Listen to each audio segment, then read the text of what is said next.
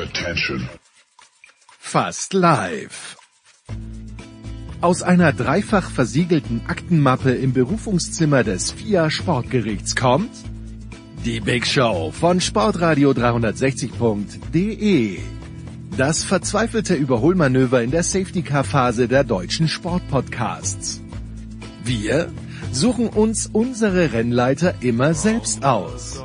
Hallo, hier ist Heinz-Harald Frenzen. Hallo, hier ist Jutta Kleinschmidt. Wir fahren trotz verbaler Einfädler die Slaloms bis zum bitteren Ende durch.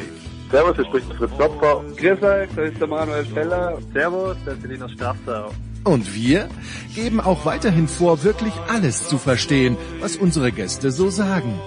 Hey guys, this is Michaela Schifrin. Salut, c'est Pierre Garbert. Hello, this is Karel Hatchinoff and you're listening to Sports Radio 360. Die Big Show von Sportradio 360. Fast live aus dem Münchner Hasenbergel und der Welt. Jetzt.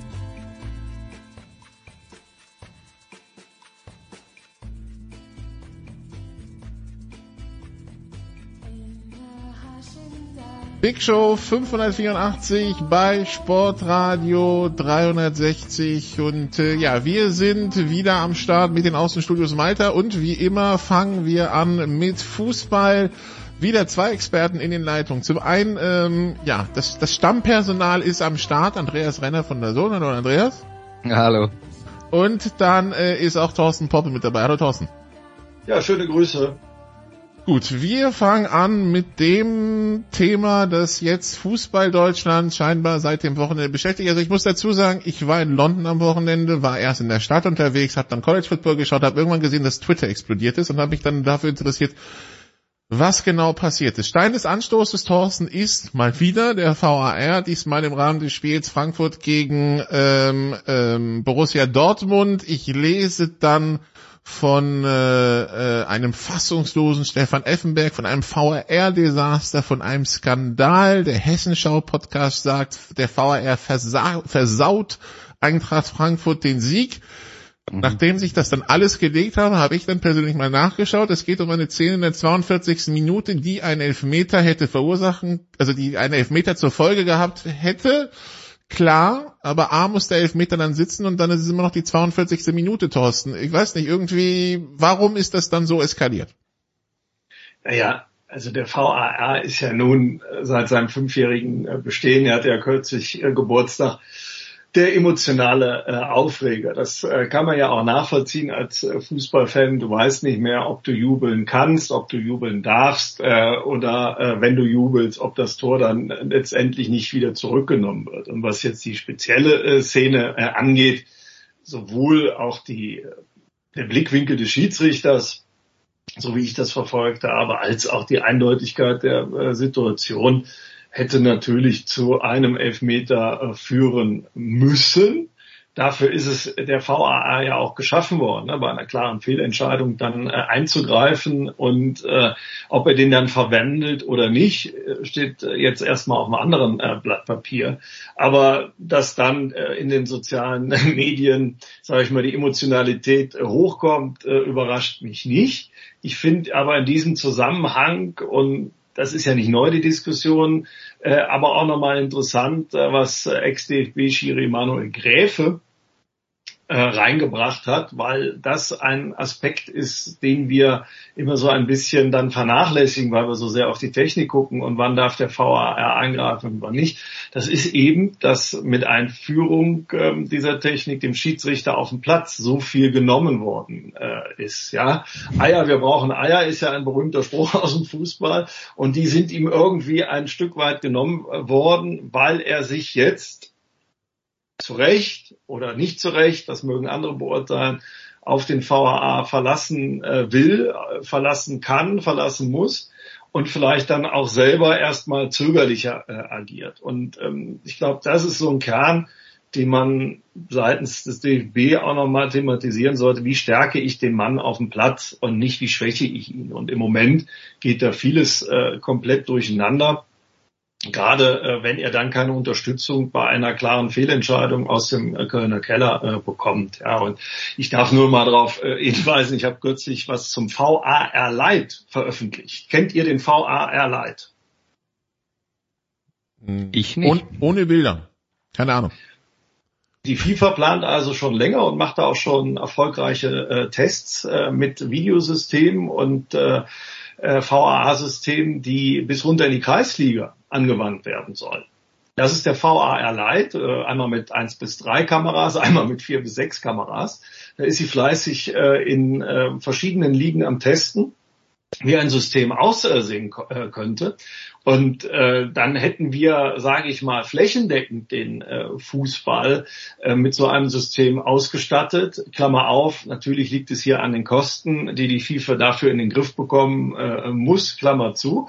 Ähm, aber äh, stellen wir mal die Überlegung an, wenn das möglich wäre, ja, könnte dann der Fußball wieder, naja, nicht gerechter, aber sich annähern, weil auf einmal auch die Fußballbasis die Möglichkeit hat, äh, in dieser Sache zu agieren und sich selber, ähm, ja, in irgendeiner Art und Weise dann äh, hinzustellen, und äh, zu sagen, ja, jetzt haben wir dieselben Möglichkeiten wie die Profis, Vielleicht würde das äh, ein Stück weit Emotionalität rausnehmen. Das ist nur die Frage, äh, die ich stelle, die wir uns auch in der Redaktion gestellt haben äh, bei der Sportschau, als wir das äh, Thema hatten.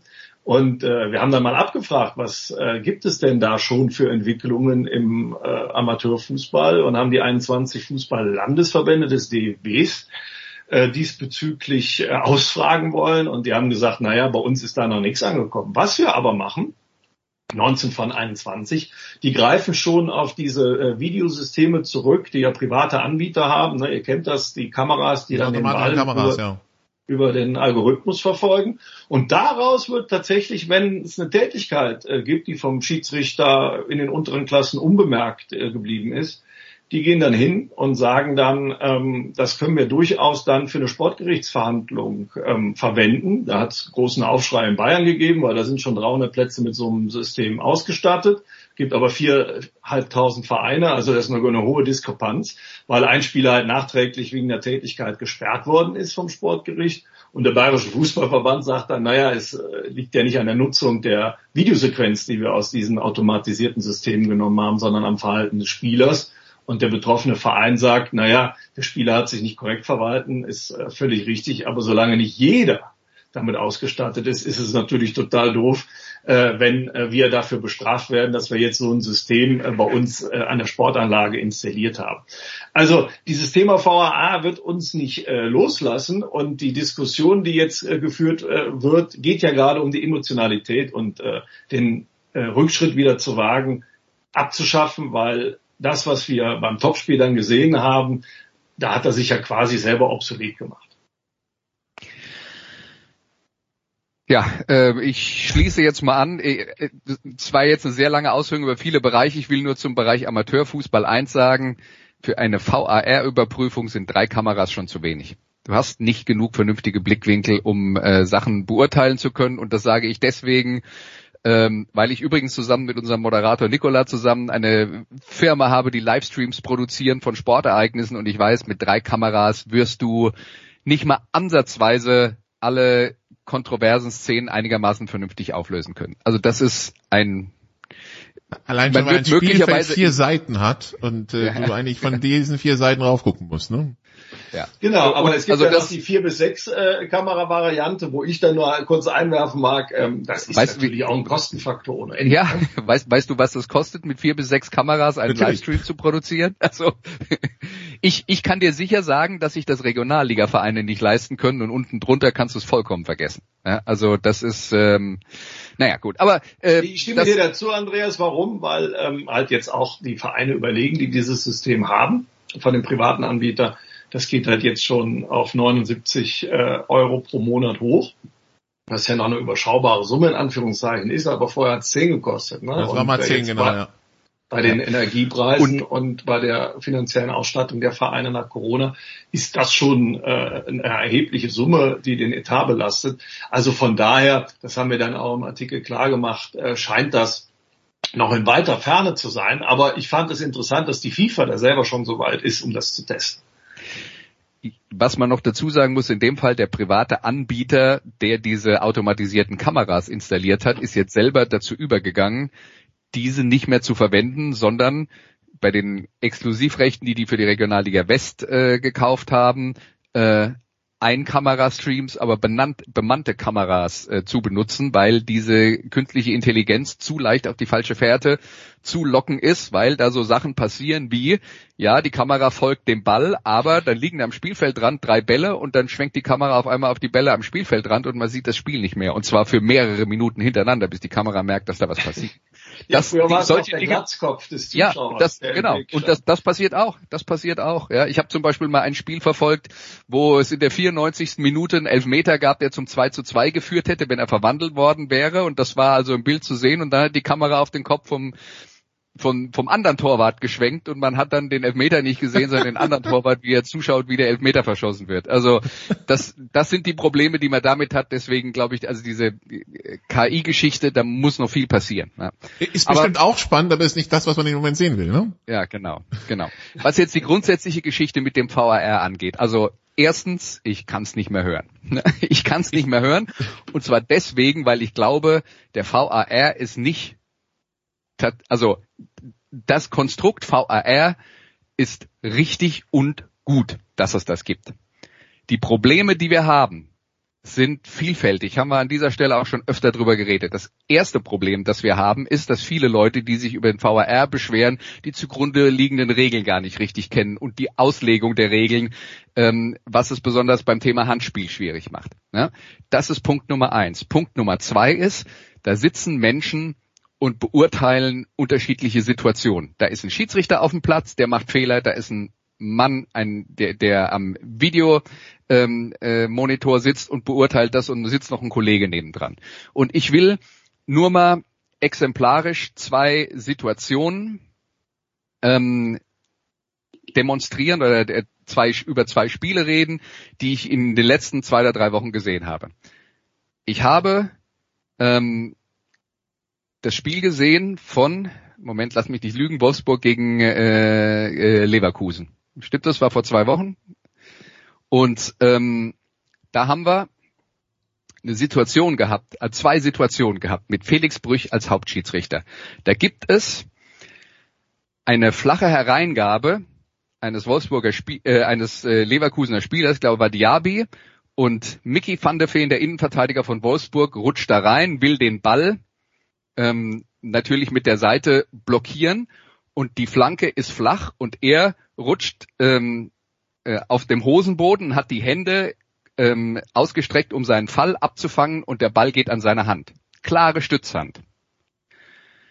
Dann gibt Felix Brüch in der Situation elf Meter. Der VAR meldet sich bei ihm, schickt ihn raus, Brüch schaut sich das an und obwohl er die Situation sieht, sagt er, ah, der hat die äh, Hände zu weit auseinander gemacht, obwohl die Fernsehbilder klar was anderes gezeigt haben. Er nimmt seine Entscheidung nicht zurück, gibt den Elfmeter. So, das war Situation Nummer eins. Situation Nummer zwei, noch eine Elfmetersituation, und zwar für Wolfsburg. Grätsche im Leverkusener Strafraum vom Tapsoba gegen Felix Metscher. Und es sieht im ersten Moment so aus, als wäre das ein Foul gewesen und es gibt Elfmeter. Brüch zeigt, äh, äh, entscheidet auf Elfmeter. In diesem Fall kann ich die Entscheidung im Gegensatz zum ersten Beispiel nachvollziehen. Auf den ersten Blick sah das so aus. Dann gibt's aber Wiederholungen, da sieht man, beide gehen mit dem Fuß Richtung Ball. Keiner von beiden trifft ihn. Und am Ende ist es tatsächlich Metscher, der auf den Knöchel von Tapsoba tritt. Also wenn überhaupt, Foul vom Wolfsburger und kein Elfmeter für Wolfsburg. Der VAR sagt zu Brich, ich glaube, du liegst falsch.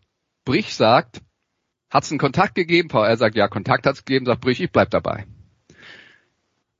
Ja. Wir reden also von einem Schiedsrichter, der sich zweimal über den Einspruch des VAR hinwegsetzt und dadurch zwei Fehler macht. Menschliche Schwäche. Nächste Situation. Am letzten Wochenende Bayern München, ähm, lüge ich jetzt? Nee, Bayern München gegen Mainz 05. Ähm, gibt eine Flanke von Mainz in Strafraum. Ulreich geht raus, kommt ganz leicht mit den Fingerspitzen an Ball und fällt dann in einen Mainzer Spieler rein. Zunächst gibt's nix. Benjamin Cortus, der Schiedsrichter, hat die Situation richtig beurteilt. Der VAR sagt, geh dir das mal angucken. Und die gucken sich das an und obwohl es eine Einstellung gibt, wo man schon deutlich sieht, dass der Torwart erstens den Ball berührt und selbst wenn, der verpasst den Ball, versucht nach einer Flanke zu springen, verpasst den Ball knapp und fällt dann in einen Gegenspieler rein. Wo es sonst nie irgendeinen Foul für geben würde. Und der VAR bequatscht Benjamin Cortus und der gibt Elfmeter. Völlig falsche Entscheidung. Und was man da sieht, und das hört man auch, wenn man mit Schiedsrichtern redet, oder mit, vor allen Dingen mit Schiedsrichterbeobachtern redet, es gibt halt unterschiedliche, ähm, äh, es gibt halt unterschiedliche Menschen, die unterschiedlich reagieren, ne? und äh, manche Leute haben halt ein Problem damit, wenn ihre eigene Entscheidung in Frage gestellt wird und schalten dann auf stur. Und andere sind zu leicht beeinflussbar und lassen sich bequatschen. Jetzt haben wir ja zwei Beispiele gehabt und zwei Beispiele, ratet mal, wer was ist. Ne? Äh, Felix Brich, der sich nicht korrigieren lässt, auch wenn er die Beweise vor der Nase hat und Benjamin Cortus, der eigentlich sehen müsste, das stimmt nicht, was der mir da erzählen will. Ja, und dann haben wir natürlich das ist alles noch, noch viel schlimmer, äh, als wir gedacht haben, ja, weil das ist ja jetzt äh, fast schon ein äh, Plädoyer, wenn das Zusammenspiel überhaupt nicht äh, funktioniert, ja, und du hast ja jetzt da nein, nein, nein, nein, nein, nein, Moment, Moment. von einer anderen äh, Seite ja, aufgezogen, nein. dass der VAR da noch ein riesiges Entwicklungspotenzial ähm, aufweist, gerade was eben die Zusammenarbeit äh, angeht dass ähm, die überhaupt gar nicht äh, in Anführungszeichen äh, funktioniert. Was, was, jetzt Andreas, jetzt was, was Andreas gesagt hat, hätte ich jetzt gewertet, als wir müssen die Qualität der Schiedsrichter mal dringend über, über, über, über neu bewerten und Nein, da irgendwie solche auch Sachen auch, auch rein, reinfließen lassen, oder? Auch das will ich nicht sagen. Was ich sagen will ist, das Problem ist nicht der VAR, das Problem ist nicht, sind nicht die Regeln, das Problem sind die Menschen. Ja. Und Aber wo ist der Unterschied die Menschen, äh, zu die dem, Menschen was vorher war ohne vor VAR? Bitte? Was war denn, ähm, weil vorher hat der Schiedsrichter ja, das, was ja menschlich war, wo ja dann jeder ein, ein Stück weit noch Verständnis äh, für hatte, ähm, einen Fehler ja. gemacht hat. Ja? Wer, wer, hat. wer hat denn da jemals Verständnis für gehabt? Irgendein Trainer, irgendein Spieler, irgendein Fan? Das stimmt doch nicht. Das, die Wahrheit ist doch auch, und das ja, ist jetzt das die, die, die Gegenseite davon ist, Sämtliche Statistiken zeigen, dass der VAR mindestens 80 Prozent der Fehlentscheidungen korrigiert. Deswegen um Himmels Willen lasst uns nicht drüber diskutieren, den abzuschaffen. Was ich sagen will ist, wir müssen einfach damit leben, dass Menschen so sind, wie sie sind und man kann dann vielleicht einen Schiedsrichter möglicherweise besser oder schlechter beurteilen, je nachdem in welche Kategorie er fällt und ob er zu leicht beeinflussbar ist oder nicht beeinflussbar genug. Aber wir müssen einfach damit, damit leben, dass es 10 bis 15 Prozent von Situationen gibt, wo der VAR keine Lösung findet, weil da Menschen sitzen. Damit müssen wir leben. Das sage ja, ich. Das kann man natürlich jetzt auf die Frankfurter Szene, deshalb sind ja die Emotionen, das war ja die Ausgangsfrage, deshalb sind ja die Emotionen auch so hoch äh, gekocht, sicherlich nicht anbringen. Aber ich finde das interessant, was du einwirfst, weil das ist ja genau das, was ich gesagt habe, dass man gerade dann den äh, Hauptverantwortlichen, in Anführungszeichen, der auf dem Platz ist, stärken sollte. Ne? So, und wie kann man äh, den stärken? Ich finde, man, man merkt mittlerweile, dass die Schiedsrichter sich auf dem Platz immer mehr auf den Kölner Keller verlassen wollen und eben nicht, das hast du ja gerade auch an einem Beispiel angebracht, und eben nicht, sage ich mal, hingehen und äh, ihre Entscheidungen ähm, äh, selber sich zutrauen, diese Entscheidung zu treffen. Und da müssen wir aber wieder hinkommen, dass die Schiedsrichter trotz oder plus VAR in der Lage sind, äh, weiter sich zu trauen, eine Entscheidung äh, zu fällen. Ja? Und das ist, glaube ich, auch das, was äh, nochmal Manuel Gräfe da angemerkt hat, dass hier gerade ähm, eine, eine Schwächung der Schiedsrichter erfolgt ist, die halt so eine kleine Kettenreaktion auch ausgelöst hat. Und ich habe jetzt in der letzten Zeit ja viel Conference äh, League geguckt, bleibt nicht äh, aus, weil ich ja in Köln äh, sitze.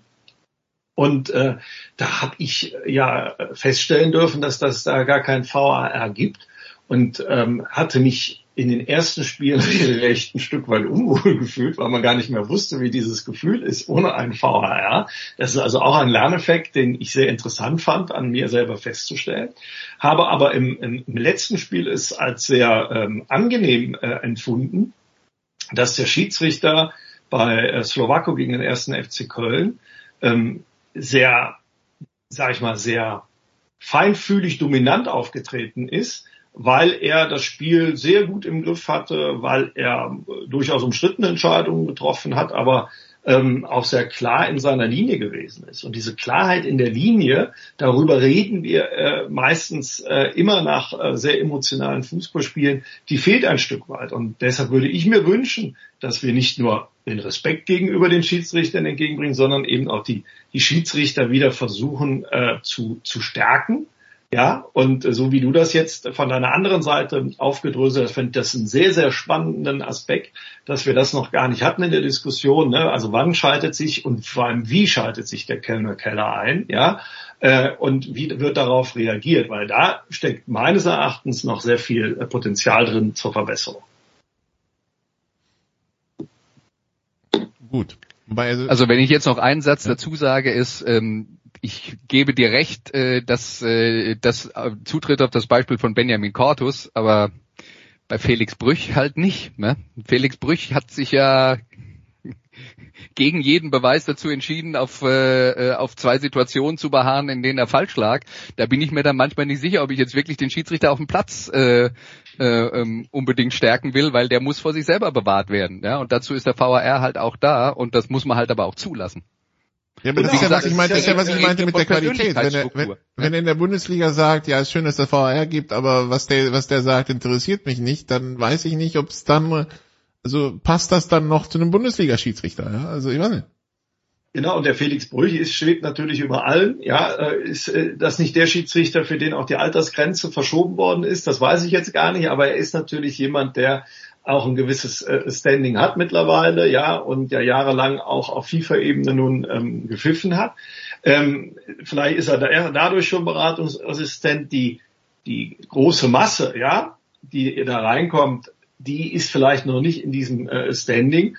Ähm, also von daher, äh, ich kann verstehen, dass äh, wir uns mehr auf die Fakten verlassen sollten äh, bei einer äh, Entscheidung, aber der Fußballfan ist natürlich emotional und deshalb ist selbstredend diese, diese Diskussion dann äh, losgetreten, als die Situation nicht geahndet äh, worden ist. Und es hat es ja auch nicht besser gemacht, als äh, nachher der äh, faulende Spieler gesagt hat, nö, ich empfand das nicht so als äh, faul. Ja gut, aber welcher, also mit oder ohne VAR, welcher Spieler stellt sich dann hin und sagt, ja, mein Gott, war ein Foul passiert. Man sollte dazu sagen, es geht ja um Adeyemi von, äh, von äh, Dortmund und der hat hinterher sich entschuldigt für diese Aussage, hat gesagt, sorry, die haben mir die Szene nicht nochmal zugespielt. Und ähm, wenn ich das gesehen hätte, nochmal, hätte ich selbstverständlich was anderes gesagt. Ja, da muss er aber auch besser seitens vom Verein dann äh, geschützt werden, wenn er sich vor die äh, Mikros stellt äh, und äh, ihm schon zugeflüstert werden, Junge, du kannst eigentlich nur die Hosen runterlassen, äh, wenn du jetzt hier was sagen willst. In dem Fall hätte man ihn vielleicht dann besser vor den Kameras äh, äh weggehalten. Aber nichtdestotrotz ähm, äh, ist ein junger Mann, möchte ich gar nicht den Stab drüber brechen. Nichtdestotrotz hat diese Szene natürlich äh, viel dazu beigetragen, dass das Thema wieder äh, hochgeschwommen äh, ist. Ja, und ich hatte mir schon äh, überlegt, ob ich äh, nicht auch was posten sollte, wie äh, die Diskussion um autofreie Sonntage. Machen wir doch mal einen VAR-freien Spieltag. Die Frage ist, ob es dann besser wird, aber ja. Genau. Natürlich ja. nicht. dann werden die Diskussionen vielleicht in eine andere Richtung wieder laufen. Wir erinnern also uns. ich, ich, ich wäre insofern für deinen Vorschlag, weil die Wahrscheinlichkeit, dass dann drei Vereinsverantwortliche ganz laut brüllen, wie kann das sein, dass an dem Spieltag kein VAR da ist, denn so dass die Situation, die hier ganz klar gegen uns gepfiffen wird, nicht korrigiert wurde. Das sind dann genau die gleichen, die wenn der VAR gegen sie äh, entscheidet, sagt, wir brauchen den ganzen Scheiß nicht mehr. Ja, das ja. Genau, das ist also ähm, auch da reden wir wieder von menschlichen Schwächen. Absolut. Äh, ich, mir fehlt auch in der Diskussion nochmal der Blick in andere Ligen. Ich weiß ja gar nicht, äh, wie, wie es dort ist, wie emotional dort die äh, Debatte geführt wird. Man stößt ab und zu immer nur auf lustige Videos, wo gejubelt wird und nachher dann die große Traurigkeit einsetzt, weil das Tor durch den VAR dann doch nicht gegeben worden ist, weil zu Recht auf Abseits oder irgendetwas anderes erkannt worden ist. Ähm, aber auch hier nochmal den Austausch zu suchen und das ganze äh, System zu verbessern, weil hier nämlich noch in den Anfangstagen, da war die FIFA ja mit ihrem System äh, viel schneller und auch ein Stück weit klarer ähm, als äh, wir es dann hierzulande in Deutschland angewandt haben. Ne? Also ich glaube, auch da kann man noch viel verbessern und vor allem auch immer den Dialog suchen, um zu sehen, wo können wir denn da fixer werden, ja, und wie können wir vor allem dieses äh, Entwicklungspotenzial äh, nutzen und auch die Kommunikation zwischen in, äh, im Kölner Keller und den Schiedsrichtern stärken. Auch da würde ich gerne noch eine Sache anmerken und zwar ging das jetzt um diese äh, tatsächliche Situation aus dem Dortmund gegen Frankfurt Spiel. Weil du sagst, wie können wir fixer werden? Sagt ja jeder dann immer, das dauert lang, das ist ja blöd und so weiter und so fort. In dem Fall hat der VAR ein paar Kamerablickwinkel zur Verfügung gestellt bekommen, um die sich anzuschauen und er war der Meinung, die drei Kamerablickwinkel haben ihm keine klare Sicht auf die Situation gegeben, was abhängig vom Kamerablickwinkel auch tatsächlich passieren kann. Ja, da stehen dann manchmal Spieler vorne dran ähm, oder ähm, der Spieler, der den Gegner schubst, den sieht man nur von hinten, so man die Bewegung der Hände gar nicht richtig sieht und so weiter und so fort. Er hat auf jeden Fall kein, kein Bild gehabt, wo er gesagt hat, das ist für mich eine klare Fehlentscheidung. Und dann hat der im Kopf, dass immer alle sagen, soll schnell gehen, also hat er gesagt, war nix.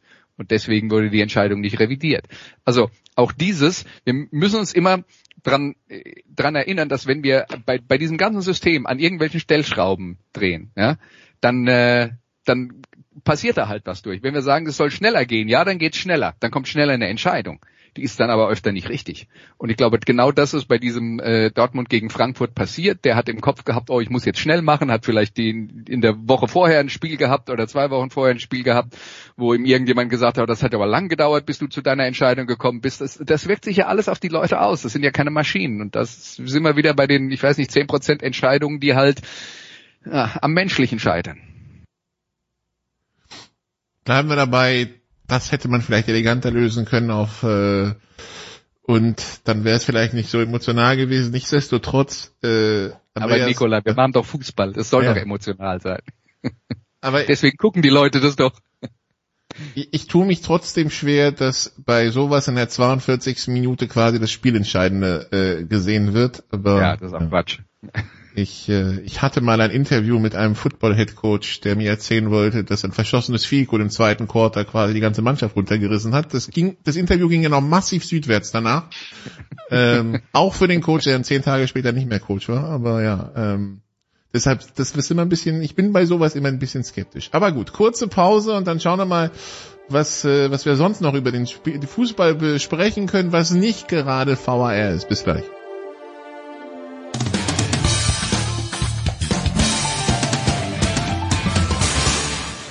Hallo, hier ist Thorsten Lieberknecht und ihr hört Sportradio 360 und vor allen Dingen hört es immer.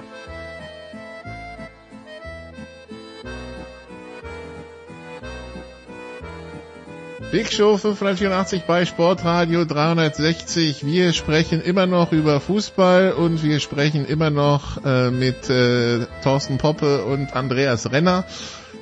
Ja, äh, ich, ich lese Thorsten immer, ich habe immer das Gefühl, wenn ich so irgendwie bei Twitter reinschaue, natürlich, da sind dann viele Fans und äh, wie, wie, wie unglücklich die Fans des FC die Bayern mit den Bayern sind. Und dann schaue ich mir das irgendwie so an, die Bilanz über die letzten Wochen und sehe dann zehn Spiele, neun Siege, ein Unentschieden, fünf Tore hier, sechs Tore da, fünf Tore hier, vier Tore da.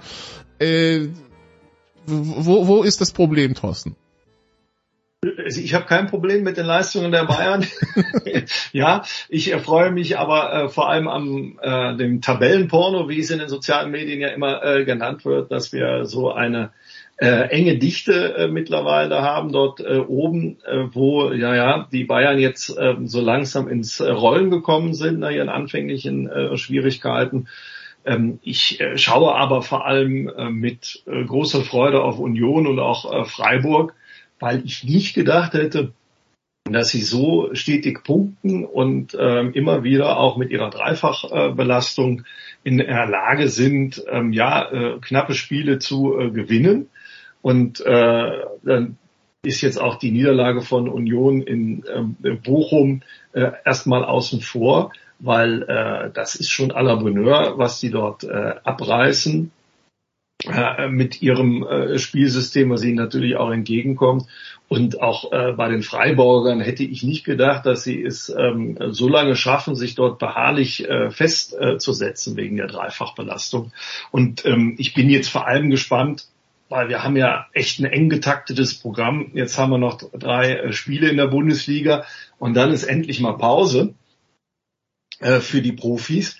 Aber äh, dann ist ja diese ellenlange Winterpause, das sind wir ja in Deutschland oder in unseren Gefilden gar nicht mehr gewohnt, dass über zwei Monate äh, kein äh, Wettbewerb äh, stattfindet. Und da bin ich sehr gespannt, wie die äh, Clubs damit umgehen, um Kondition, Belastungssteuerung auch optimal in irgendeiner Form äh, herzustellen, damit die äh, aus dieser langen WM- und Winterpause dann auch optimal äh, wieder rauskommen und sich den Herausforderungen stellen äh, können. Und wenn ich so sehe, was die an Winterfahrplänen haben, die Vereine, dann machen die einen es so, die gehen direkt nach dem letzten Bundesligaspieltag sozusagen in den äh, Urlaub und fangen dann Anfang Dezember wieder an. Und die anderen spielen erstmal bis Anfang Dezember noch ihre Freundschaftsspiele oder gehen, um die internationale Vermarktung der Bundesliga voranzubringen auf Auslandsreisen. ja, ich glaube, die Frankfurter sind in Japan, Leverkusen ist in den USA, auch der ähm, erste FC Köln.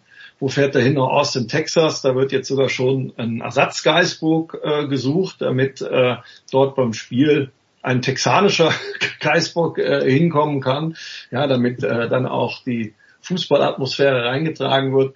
Bloß ähm, äh, ich, und Nikola, Nikola und ich wüssten übrigens, wo sie sich einen Longhorn ausleihen können. Ich wollte gerade sagen, ja, das, das, das, das, da wüsste ich jetzt auch gerade. Ja. Bivo, ja. Bivo steht bestimmt zur Verfügung.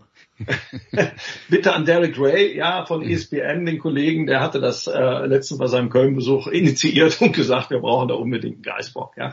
Ähm, aber da bin ich dann sehr gespannt, äh, wer kommt dann konditionell besser äh, raus mit dieser sehr ungewöhnlichen äh, Pause, weil man sieht schon, dass die Mannschaften aus dem letzten Loch äh, pfeifen. Also die Schalke haben unheimlich viel Verletzungsprobleme.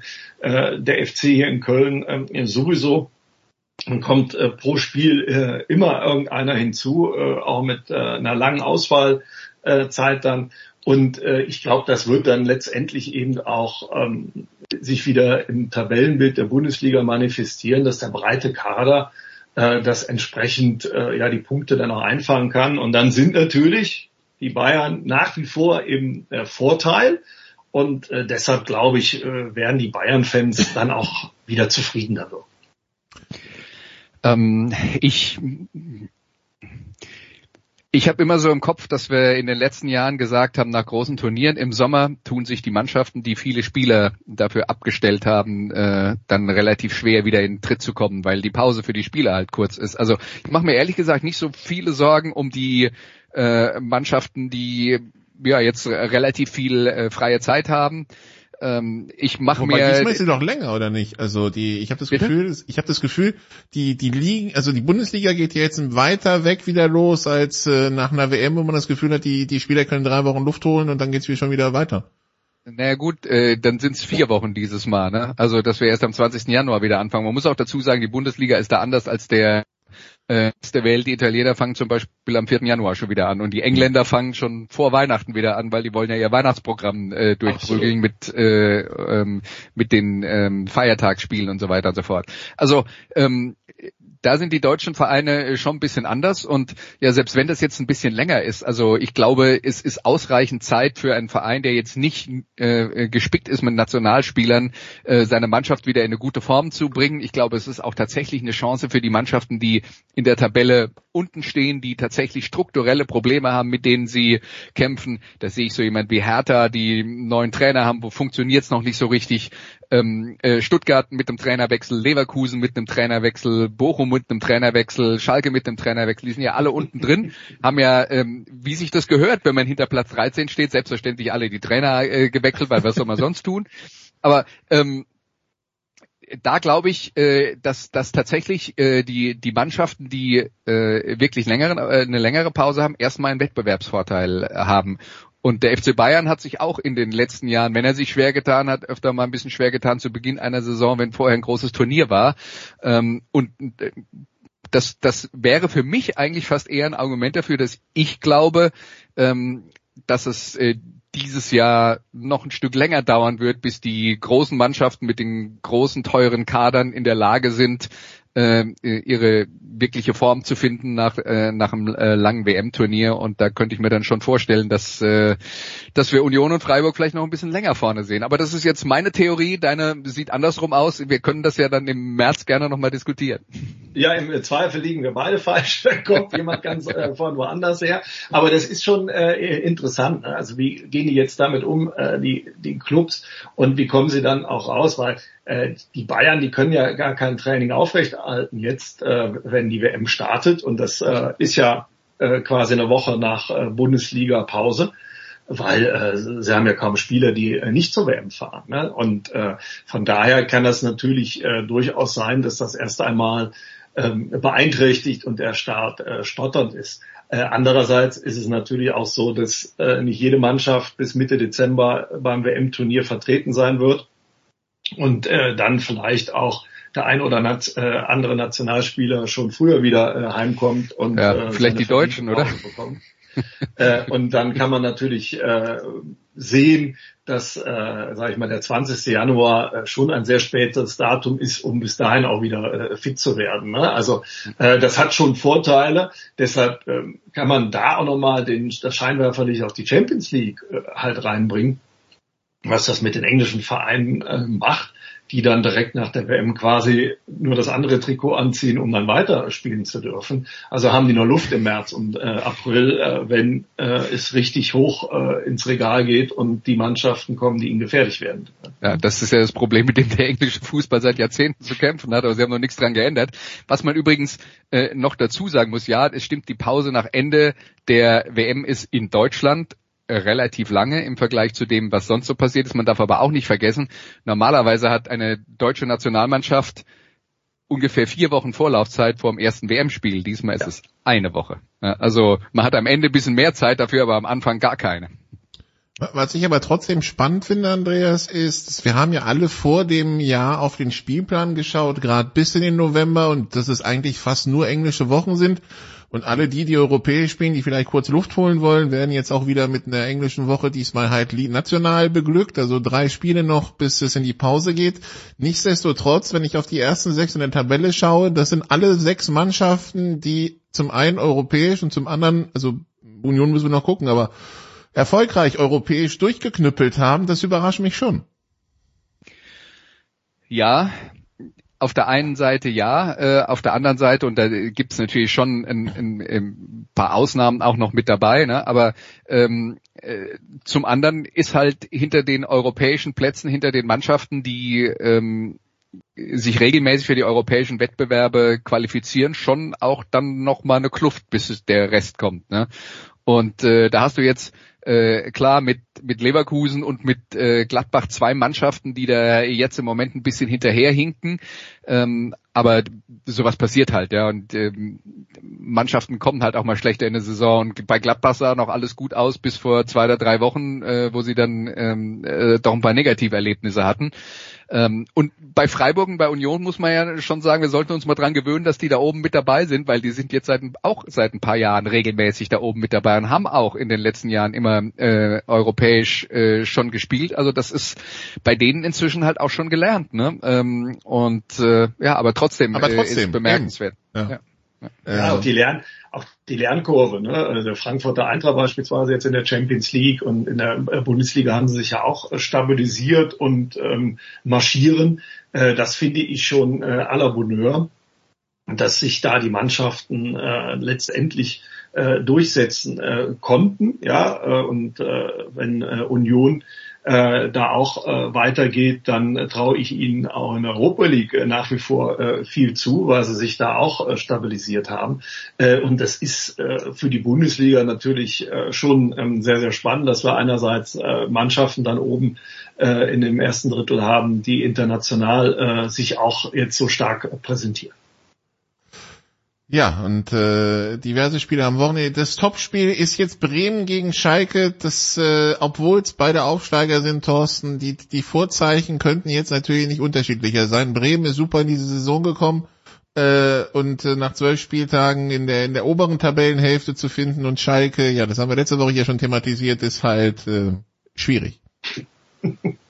Ja, Schalke ist halt Schalke, ja, deshalb ähm, ich wollte so nicht liegen sagen. wir doch äh, lieben wir Schalke noch. Ja, also äh, ich freue mich, dass sie wieder in der Bundesliga sind und dass sie jetzt nicht äh, wie das heiße Messer durch die die Butter durch den Liga-Alltag äh, marschieren, ist doch allen äh, äh klar geworden. Auch äh, gerade mit dem finanziellen äh, äh, Mitteln, die sie zur Verfügung haben. Ne? Der Rucksack äh, an Schulden, der ist ja nun äh, prall gefüllt und den gilt es jetzt erstmal äh, zu tilgen. Und äh, da legen sie ja, äh, wenn ich das äh, aus der Ferne richtig beobachte, glücklicherweise jetzt den Fokus auch drauf, um ihre Schulden abzubauen, um ihre ganzen sogenannten Fan-Anleihen, die sie aufgelegt haben, auch äh, zurückbezahlen zu können. Und äh, ja, dann siehst du natürlich auf der anderen Seite, dass du nicht äh, jeden Transfer dann auch stemmen äh, kannst, sondern erstmal äh, mit dem vorhandenen Personal äh, arbeiten musst, äh, beziehungsweise mit dem Gros des vorhandenen Personals. Dazu kommt jetzt die Verletzungsmisere. Mit dem Trainer hat es äh, überhaupt nicht geklappt. Ja, ich meine, das war ja pures Entertainment. Äh, als dann herausgekommen ist, äh, dass äh, Reis da wohl eher schon im Sommer der Favorit gewesen ist als Kramer. Ähm, das gehört immer Schalke ja nun, ich sag mal, zum Standard mit dazu, dass abseits des Platzes auch immer was los ist. Ja, und äh, deshalb ist es so schön, dass sie äh, wieder da sind. Und rein sportlich müssen sie jetzt, äh, das hat ja Andreas auch schon, äh, glaube ich, gerade angedeutet, in die Winterpause retten, um dann mal wieder Luft zu holen und überhaupt mal eine Gelegenheit auch zu haben, äh, äh, sich zu konsolidieren und zu sagen, was können wir denn überhaupt besser machen. Auf der anderen Seite Bremen, Andreas. Äh, ich weiß noch, wie, wie wir über die gesprochen haben, so die, die quasi letzten anderthalb Jahre, bevor sie abgestiegen sind, so gefühlt, äh, jetzt wieder hochgekommen und irgendwie erstmal im Mittelfeld wieder festgesetzt. Also das ist wahrscheinlich auch besser, als man hätte erwarten können, oder? Ja, also ich glaube, die können äh, absolut zufrieden sein, wie dieses, sagen wir mal, äh, erste Saisondrittel jetzt für sie gelaufen ist. Ähm, und dass sie jetzt schon neun Punkte Vorsprung haben vom äh, Relegationsplatz, ist auf jeden Fall einigermaßen beruhigend. Die haben halt eine andere Strategie gefahren als Schalke. Die haben halt gesagt, wir haben ja unsere Aufstiegsmannschaft, die halten wir zusammen und äh, wollen mal gucken, wie weit uns das führt. Und äh, dafür werden sie belohnt. Das ist jetzt äh, grundsätzlich mal schön und positiv zu sehen. Und äh, ja, bleibt immer noch die Frage, ob das, äh, ob das von Dauer sein wird, weil neun Punkte klingt gut äh, und Platz, äh, was ist im Moment acht, äh, noch besser, aber das kann auch trügerisch sein, weil wenn man mal zwei Spiele hintereinander verliert und da sind hinten dran Mannschaften, die das Potenzial haben, an ihnen vorbeizuziehen. Ne? Also wenn jetzt mal, äh, sagen wir mal, zumindest mal Leverkusen, Wolfsburg und Mönchengladbach und vielleicht auch noch äh, äh Köln mit denen sie ja fast gleich auf sind. Also wenn die ähm, mit ihrem etwas mehr an Potenzial an ihnen vorbeiziehen, dann ist es halt nicht mehr Platz 8, sondern Platz 12 und dann wird's halt schon wieder eng. Also was, was ich bei Werder, ich habe sie im Frühjahr zuletzt live im Stadion gesehen, äh, in Heidenheim. Da haben sie dann 2-1 äh, verloren, waren aber irgendwie sang- und klanglos äh, unterlegen. Und äh, da war ich schon sehr, sehr skeptisch, äh, dass sie da nochmal den Schalter umlegen äh, können und dass die Truppe den Aufstieg schafft, den sie ja dann aber äh, letztendlich auch getragen von einer gewissen Euphorie souverän gemeistert hat. Und wie die Truppe sich jetzt präsentiert hat, das nötigt natürlich schon mal großen Respekt ab. Und ich glaube, gerade so einer Mannschaft wie Werder kommt diese frühe Pause sehr gelegen, weil äh, erfahrungsgemäß du ja dann irgendwann, sag ich mal, in den Herbstblues kommst als Aufsteiger und äh, dann eben auch Körner lassen musst, weil ähm, die körperlichen Anforderungen vielleicht dann doch ein Stück weit äh, höher sind und du sie nicht ganz so gewohnt bist äh, wie die Konkurrenten, ähm, die schon äh, länger in der Bundesliga sind. Also ich glaube, da, da kann sich schon noch was äh, finden. Und ähm, wenn ich sehe, wie sie zu Hause auftreten, äh, dann sind sie im Moment schon sehr stark äh, gefestigt. Und das hätte ich vor einem halben Jahr, als ich sie am Frühjahr gesehen hatte, echt nicht äh, für möglich gehalten. Auf der anderen Seite, so wie Schalke und Bochum wirken, haben wir aber auch den Eindruck, Thorsten, wahrscheinlich, dass wenn Bremen, dass wenn Bremen noch 10, 12 Punkte holt, das ist dann schon für die beiden da unten eine große Herausforderung, das überhaupt noch aufzuholen. Ne? Also das Puffer, egal wie die Tabellenplatzierung dann ist, wenn Gladbach, Leverkusen und Co. tatsächlich mal irgendwann das Gaspedal finden, das Puffer ist schon da. Ja, die, die beiden Mannschaften werden es natürlich äh, schwer haben, aber dafür ist es mir noch zu früh in der Saison, um da den äh, Abgesang zu äh, leisten. Ja, ähm, weil gerade auch die Heimspiele beider Mannschaften ja eine besondere, ähm, ja eine besondere Atmosphäre gestalten können, wo du dich vielleicht dann auch mit limitierten Mitteln den einen oder anderen äh, Punkt mehr ergattern äh, kannst. Also das wird schon noch ähm, sehr, sehr spannend äh, sein äh, zu sehen. Und erinnern wir uns an die Bochumer, die hatten ja auch einen furchtbaren Saisonstart in der äh, letzten Spielzeit und äh, sind dann auf einmal komplett nach vorne äh, durchgestartet. Also ist alles möglich. Vielleicht erinnern sich ja die Bochumer daran noch, ja, und sagen dann äh, jetzt äh, Vollgas. Ich finde es auf jeden Fall sehr bunt, sehr spannend. Ich finde auch das äh, Niveau ähm, mehr als erträglich in der äh, Bundesliga und äh, von daher freue ich mich, äh, wenn die WM-Pause vorbei ist. Also drei Spieltage sind's noch. Samstag, nächste Woche englische Spielwoche, dann der Samstag drauf.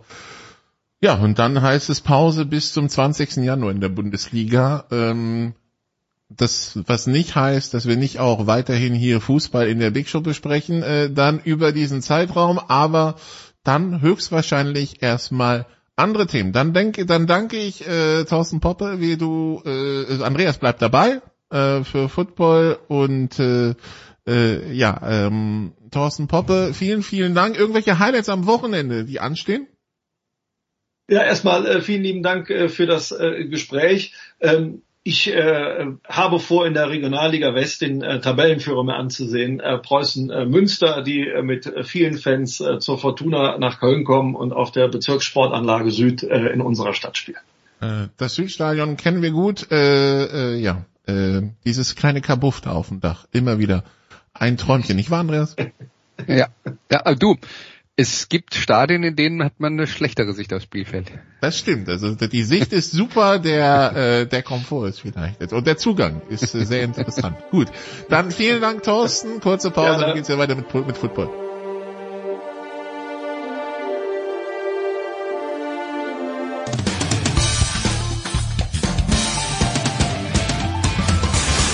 Ja, mein Name ist Achim Bayerlos. Sie hören Sportradio 360. Big Show 584 bei Sportradio 360. Wir sind äh, beim Football angekommen. Andreas Renner ist dabei geblieben. Neu dazugekommen äh, Franz Büchner von unter anderem der Sohn. Hallo Franz. Hallo, grüß euch. Ja, Franz, wir haben vor ein paar Wochen über den Herrn Snyder diskutiert, dass er hier seine kleinen Listchen führt, was er für Dreck und da hier und da sammeln kann über Leute. Jetzt äh, gestern die große Info, er hätte eine Bank beauftragt, äh, nach Transaktionspartnern zu suchen für seine Franchise, entweder Anteile oder gleich der ganze Laden. Was halten wir davon und könnte es das Ende endlich dieser Snyder-Saga sein?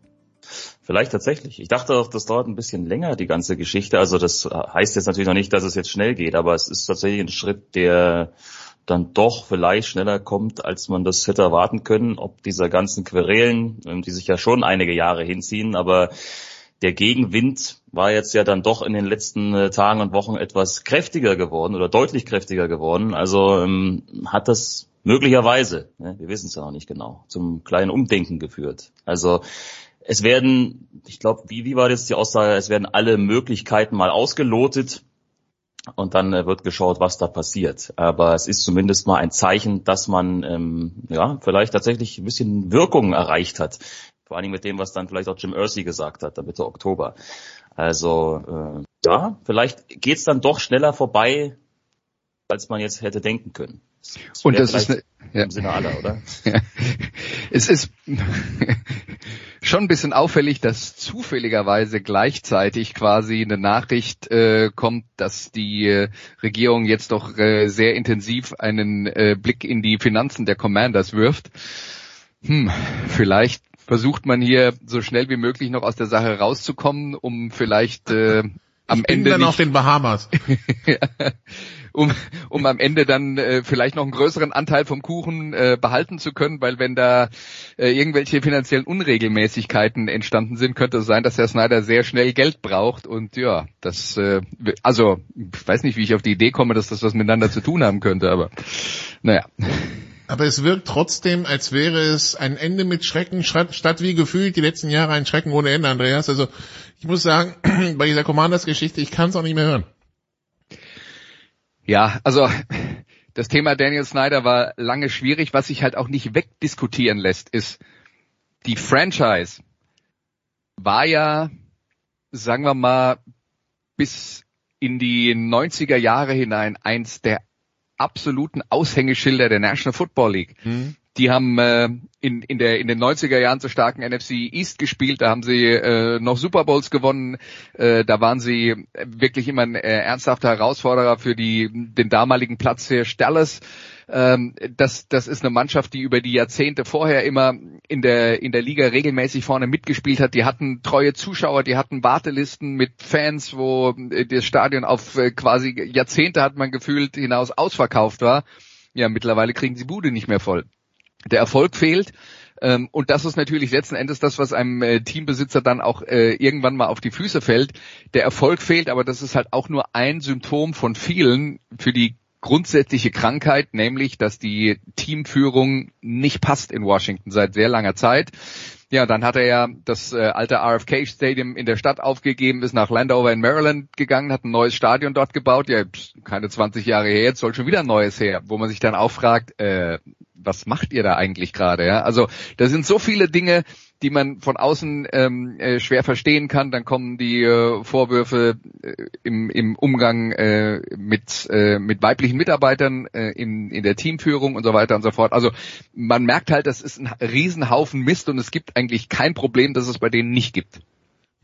Ja, die, die, die Commanders, die über den gleichen Zeitraum quasi den umgekehrten Weg der Patriots gegangen sind, ne? Also von sehr erfolgreich zu irgendwie nur Probleme und ich meine, ich kann mich noch also sportlich auch schwierig.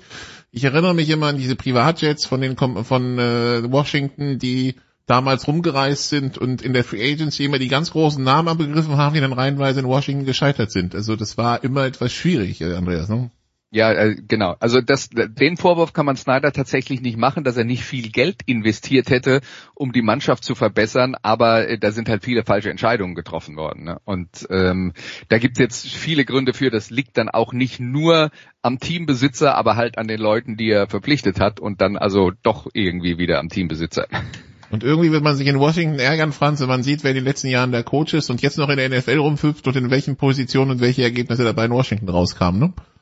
Ja, das, ne, das ist ja genau das, was du angesprochen hast. Aber ich meine, also mittlerweile ist ja so seit zumindest diese Geschichte wieder so richtig aufgebrodelt ist, ähm, zumindest die Ergebnisse gar nicht mal so schlecht. Also ich habe tatsächlich verwundert festgestellt, dass die jetzt 4 und 4 stehen und drei Siege in Folge eingefahren haben. ähm, ist jetzt vielleicht auch kein unmittelbarer Zusammenhang, aber so als kleine Randnotiz doch irgendwie ganz witzig. Aber in der NFC 4 und 4 zu sein, ist also das das kann nicht jeder von sich behaupten, Andreas. Also wir, wir, wir sollten ganz vorne mit dabei. Wir, wir sollten Ron Rivera da schon jetzt mal allen Ernstes ein bisschen Credit geben. Ja, also jetzt mal ganz grundsätzlich, was äh, Ron Rivera angeht, das ist natürlich eine bestimmte Art von Trainer, der ist jetzt, ähm, sagen wir mal, eher alte Schule. Aber man kann ja jetzt nicht sagen, dass der in den letzten paar Jahren in Washington nur schlechte Arbeit gemacht hat. Das Problem war, die haben vor ähm, vor drei Jahren äh, dieses Jahr gehabt, wo sie die Division gewonnen haben mit einer negativen Bilanz, dann in den Playoffs waren, dann hatten sie personell eine super Abwehr zusammengestellt und jeder dachte, dann kommt der nächste große Schritt, ja, das wäre ja vor der vor der letzten Saison gewesen und das ist halt nicht passiert. Und jetzt ähm, kämpfen sie sich halt wieder zurück und versuchen da ähm, äh, was auf die Beine zu stellen. Ja, das äh, ist, ist eine Mannschaft, die, die personell sicherlich nicht zu den schlechtesten der NFC gehört. Allerdings muss man sagen, ist jetzt gerade dumm, dass die NFC East in dieser Phase besser wird, wo Washington eben äh, selber noch zu kämpfen hat. Aber äh, so geht's halt. Ne? Und so wie Washington damals als Divisionssieger mit einer negativen Bilanz eigentlich eine positive Überraschung war, sind das halt jetzt zum Beispiel die New York Giants. Aber nichtsdestotrotz, die, äh, die äh, also Washington voll im Playoff-Rennen äh, zusammen mit San Francisco 4 und 4, das wäre im Augenblick der letzte, das wäre im Augenblick der letzte Playoff-Platz. Also äh, man, man ist wie gesagt mittendrin vor Teams wie Rams, Bucks, Packers, Saints. Äh, ähm, ja, so wie wir das vorhergesagt hatten. Ne? Genau. Gut, äh, der letzte Gegner der Commanders, er hat auch seine ganze eigene so Reihe von Sorgen. Äh, Franz, man hat das Gefühl, in Col äh, bei den Indianapolis Colts werden Sitze immer heißer.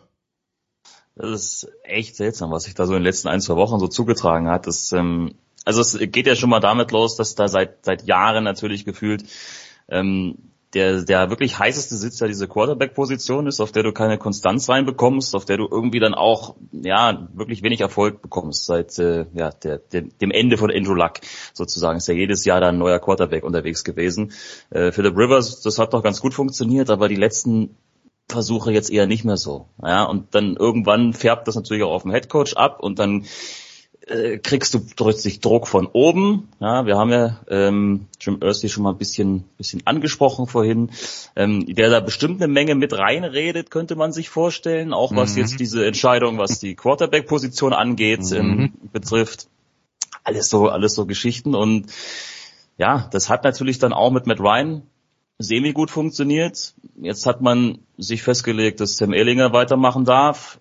Erstes Spiel gegen Washington war jetzt auch nicht gerade gut. Ich habe wenig davon gesehen, aber es sah ungefähr so aus wie der Rest der Saison, wenn wir ehrlich sind. Und ähm, am Ende war es eben wieder nicht erfolgreich. Also ja, ich glaube, da gibt's jetzt mittlerweile oder vielleicht auch schon seit längerer Zeit noch ein paar andere heißere Sitze als nur diese Quarterback-Position.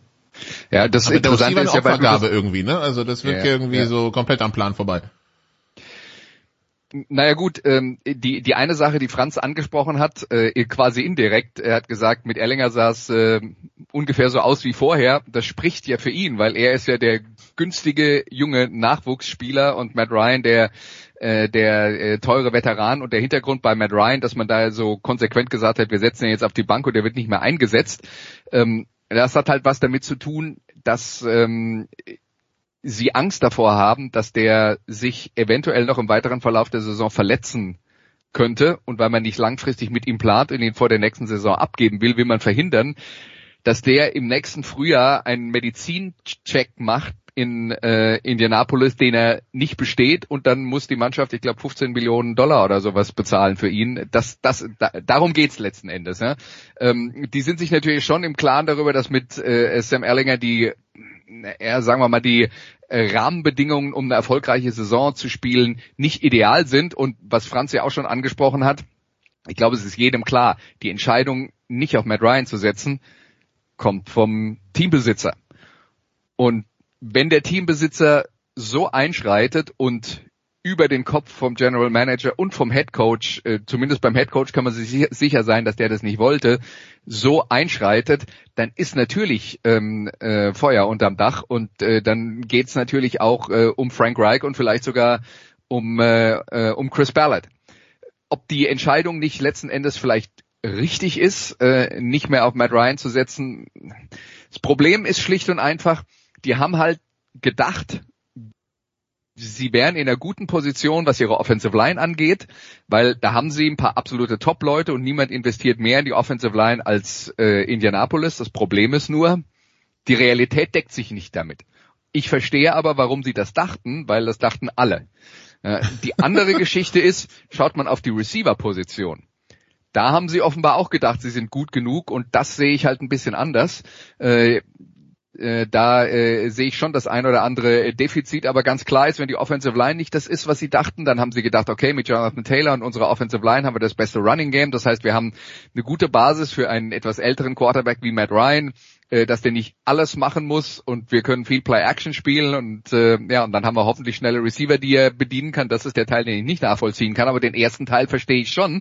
Und manchmal ist die Realität dann halt, sieht halt anders aus. Warum die Jungs in der Offensive Line, äh, sie haben da wirklich drei hochbezahlte Spieler, warum die nicht so gut sind ähm, äh, wie erwartet. Das, was, was ist mit Quentin Nelson los? Keine Ahnung. Ja? Ähm, möglicherweise spielt der mit einer Verletzung, von der man nicht wirklich viel weiß. Äh, also oder er ist älter geworden und kann sein Niveau nicht mehr halten. Es gibt ja alle möglichen äh, Gründe für sowas. Aber das ist halt jetzt das Resultat von, man hat sich verschätzt und bei Marcus Brady, dem Offensive Coordinator, äh, ja, der, der ist mit Sicherheit das Opfer, ja, ähm, aber auf der anderen Seite gab es da wohl auch schon das ein oder andere schematische Problem, wo er jetzt auch nicht sagen kann, ich kann für den ganzen Mist nix. Also ähm, ja. Aber wie gesagt, äh, da hat halt auch der Teambesitzer eingegriffen und sowas sehe ich grundsätzlich auch eher kritisch. Aber das heißt auch, die, die, also die Temperatur der Sitze von Ballard und, äh, äh und Reich nach der, nach der OC-Entlassung ist jetzt nochmal um ein paar hundert Grad gestiegen. Die Einschläge kommen näher, ne? Ja. Ähm, Gut, die Colts sind am Wochenende zu Gast bei den Patriots, Franz. Äh, die Patriots letzte in der AFC East mit 4 und 4, ähm, also so ein bisschen wie, wie Washington. Äh, jetzt zuletzt aber die Jets geschlagen, also man, man ist auch da irgendwie mittendrin. Äh, was sind die Patriots 2023 für dich? Weil die haben ja auch so ein paar Sorgen, irgendwie hat man das Gefühl auf der Quarterback-Position. Man weiß ja nicht so richtig, wo die Reise hingehen soll. Ja, gute Frage weiß es noch nicht so ganz. Ich habe sie jetzt zweimal etwas intensiver verfolgt in Spielen, die sie beide gewonnen haben. Zum Beispiel eben in dem Spiel gegen die Jets letzte Woche. Ich meine, da kann man natürlich auch sagen, das ist halt wie immer gelaufen, wenn Jets und Patriots gegeneinander spielen. Ähm, sie haben da immer irgendwie ein Mittel, vor allem gegen junge Quarterbacks. Da ist diese Defense scheinbar immer in der Lage, den, den Abend oder den Nachmittag so richtig schön zu verderben. Also, die haben eine anständige Defense, glaube ich. Das ist, das ist ganz gut besetzt. Alles andere ist schwierig. Offensiv suchen sie so ein bisschen nach dem Funken, gerade was das Passspiel angeht. Diese Quarterback Geschichte, ich will es jetzt nicht kontroverse nennen, weil das wurde ja jetzt quasi mit dem letzten Spiel dann zumindest der Versuch war da, das relativ schnell zu beenden, dort Mac Jones dann wieder zu installieren als, als Nummer eins, wobei du ihm die, ja, diese Verletzungsgeschichte schon noch anmerkst, bewegt sich für mich nicht besonders gut, wirft ein paar echt krumme Bälle. Also dieses, dieser Game Manager, der ja auch letzte Saison war, das ist ihm so ein bisschen abhandengekommen. Das hat Bailey Zappi in seiner Abwesenheit eigentlich ganz gut gemacht. Mm, ja, also vielleicht begleitet uns das ja doch noch so ein bisschen weiter. Ähm, sie haben einen Ramondre Stevenson, der wirklich eine sehr starke Saison spielt auf der Running Back Position, der auch gegen die Jets wirklich sowohl im Lauf als auch im Passspiel wieder extrem gut performt hat.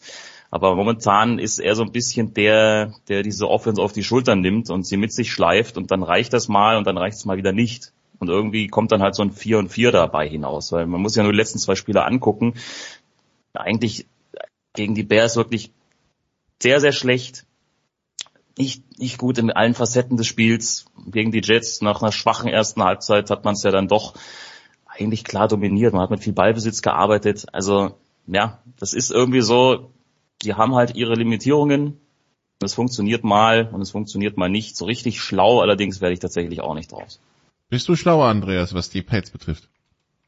Ich würde mal sagen, ich bin äh, insofern vielleicht ein bisschen schlauer, was die gesamte NFL angeht, dass ich mir nicht die Illusion mache, dass ich abgesehen von vielleicht drei Mannschaften finde, welche finde, die eindeutig gut sind und auch abgesehen von vielleicht drei Mannschaften keine finde, die eindeutig schlecht sind, sondern das ist halt von Woche zu Woche, kommt drauf an, gegen wen man spielt und wie die Tagesform ist. Und das ist das, was die NFL ja eigentlich will. Die will ja eine ausgeglichene Liga und deswegen gehen wir in die Spiele rein und zucken vorher mit der Schulter und sagen, ja, mal gucken, was passiert. Ähm, letzten Endes ja, macht's halt den Leuten das Leben schwer, die gerne verstehen wollen, was da passiert und dann sagen, ich habe jetzt kapiert, ja, hier, das ist die Formel und wird nicht, wird nicht so gehen. Und dann reden wir noch von, von einer Liga, wo es natürlich auch regelmäßig passiert, dass Mannschaften einen Prozess durchmachen und zwar in die eine oder in die andere Richtung. Die einen fangen gut an, haben jede Menge Verletzungen, dann sind sie am Ende nicht mehr so gut. Die anderen fangen schlecht an, finden Lösungen für die Probleme, die sie haben und steigern sich dann. Und deswegen ähm, würde ich jetzt auch bei den drei Mannschaften, die bis jetzt gut waren, und das wären äh, Eagles, äh, Chiefs und Bills, würde ich jetzt auch sagen, im Moment, ja, äh, das berühmte Sportreporter-Klischee von der Momentaufnahme. Äh, Im Moment äh, sind das die besten Teams der Liga, das heißt nicht, dass sie das im Februar noch sind. Und was jetzt die Patriots angeht, ist halt auch eine Mannschaft, die ist auf der Suche nach einem Mix, der funktioniert. Viele Leute schauen halt kritisch drauf, weil man diese diese äh, Trainersituation nicht so richtig durchschaut, weil man nicht weiß, wer macht da genau was. Matt Patricia, der ehemalige äh, ja, wahrscheinlich äh, Defensive Coordinator, wenn das nicht Belichick wäre, aus der Vergangenheit der Patriots, der dann bei den Lions war als Head Coach, jetzt ist er auf einmal Offensive Coordinator, kann das überhaupt gehen? Wie funktioniert da das Zusammenspiel mit Mac Jones? Das sind sicher alles Dinge, die nicht von Anfang an hundertprozentig funktionieren konnten und man weiß auch nicht, ob sie am Ende funktionieren werden, aber das ist der Prozess, den sie durchlaufen, wo sie versuchen, sich weiter zu verbessern und bei Mac Jones habe ich den Eindruck, dass sie in dieser Saison nach einer ja, soliden Rookie-Saison, man könnte sagen, von, von allen Rookies, die in dem Jahr rausgekommen sind, hat er äh, wahrscheinlich mit die, äh, die beste Saison gespielt. Aber dass sie da versucht haben, ihm ein bisschen mehr zu geben, was er machen soll. und äh, dass das halt in mehr Interceptions geendet ist und das frustriert jetzt alle auf allen Seiten und vielleicht hat Mac Jones da auch äh, intern nicht sonderlich gut drauf reagiert, das äh, kann man nur spekulieren, aber irgendwie waren sie halt zwischendrin offensichtlich unzufrieden mit ihm und sauer auf ihn. Und das äh, ist aus meiner Sicht die einzige Erklärung für die Art und Weise, wie Belichick ähm, mit dem äh, Thema umgegangen ist. Und der ist halt auch noch ein bisschen alte Schule, Bill Belichick, wo, wo er dann vielleicht denkt, ich knall ihm mal einen vor den Latz und dann wird das schon wieder. Ne? Aber ja, es ist ähm, das Schicksal der New England Patriots in dieser Saison ist noch unentschieden, würde ich sagen. Bill Belichick, der jetzt an George Hallis in der Winliste vorbeigezogen ist, er hat nur noch einen vor sich. Ja. Andreas. Ne? Also. Er hat noch ein paar Spiele, bis er dann Schule einholt, aber ich würde nichts ausschließen. Gut, dann äh, danke ich euch beiden. Andreas, am Wochenende Musikradio, was ist Thema? Ähm, ich habe diverse Sachen äh, fertig produziert. Äh, ich erlaube mir, das kurzfristig zu entscheiden. Okay, sehr schön. Und am Wochenende, weil wir gleich hier mit Rugby weitermachen, ist auch bei dir Rugby ein Thema, oder? Nee. Ah, äh, nicht Wochenende drauf, ne? Äh, ähm, nee, also wir mit unserer Firma Gridiron Streams werden ein äh, Länderspiel der deutschen Frauennationalmannschaft produzieren am Samstag. Ja. Bin ich nicht mit dabei, ne? aber ähm, genau, aus Hürth äh, gibt zu sehen bei Rugby Europe, falls da jemand mal reingucken will. Deutschland gegen Tschechien, 14.30 Uhr. Ansonsten habe ich am Wochenende ähm, Fußball-Bundesliga-Zusammenfassung bei der Zone von Mainz gegen Wolfsburg und mache äh, NFL-Konferenz und Monday Night und ja. Und Franz Genau. macht? Franz macht Freitag NHL. Ui. NHL bei Sky, Columbus gegen Colorado ist ein Spiel, das in Europa stattfinden wird, in Finnland. Und am Sonntag äh, NFL-Konferenz bei der Saison. Okay. Dann wünschen wir euch dabei viel Spaß. Kurze Pause hier. Und es geht weiter mit Rugby in der Big Show 584.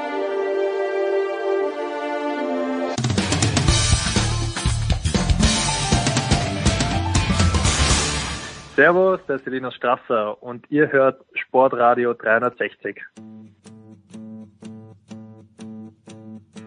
Big Show 584 bei Sportradio 360. Äh, ja, es ist herbstlich. Äh, das bedeutet nicht nur, es ist Halloween-Zeit, sondern es ist herbstlich. Es bedeutet, es ist auch wieder Zeit für internationalen Rugby und äh, die Autumn Internationals stehen an und deshalb haben wir zwei Experten in den Leitungen. Einen, der etwas näher zu uns sitzt, Jan Lüdecke. Hallo Jan.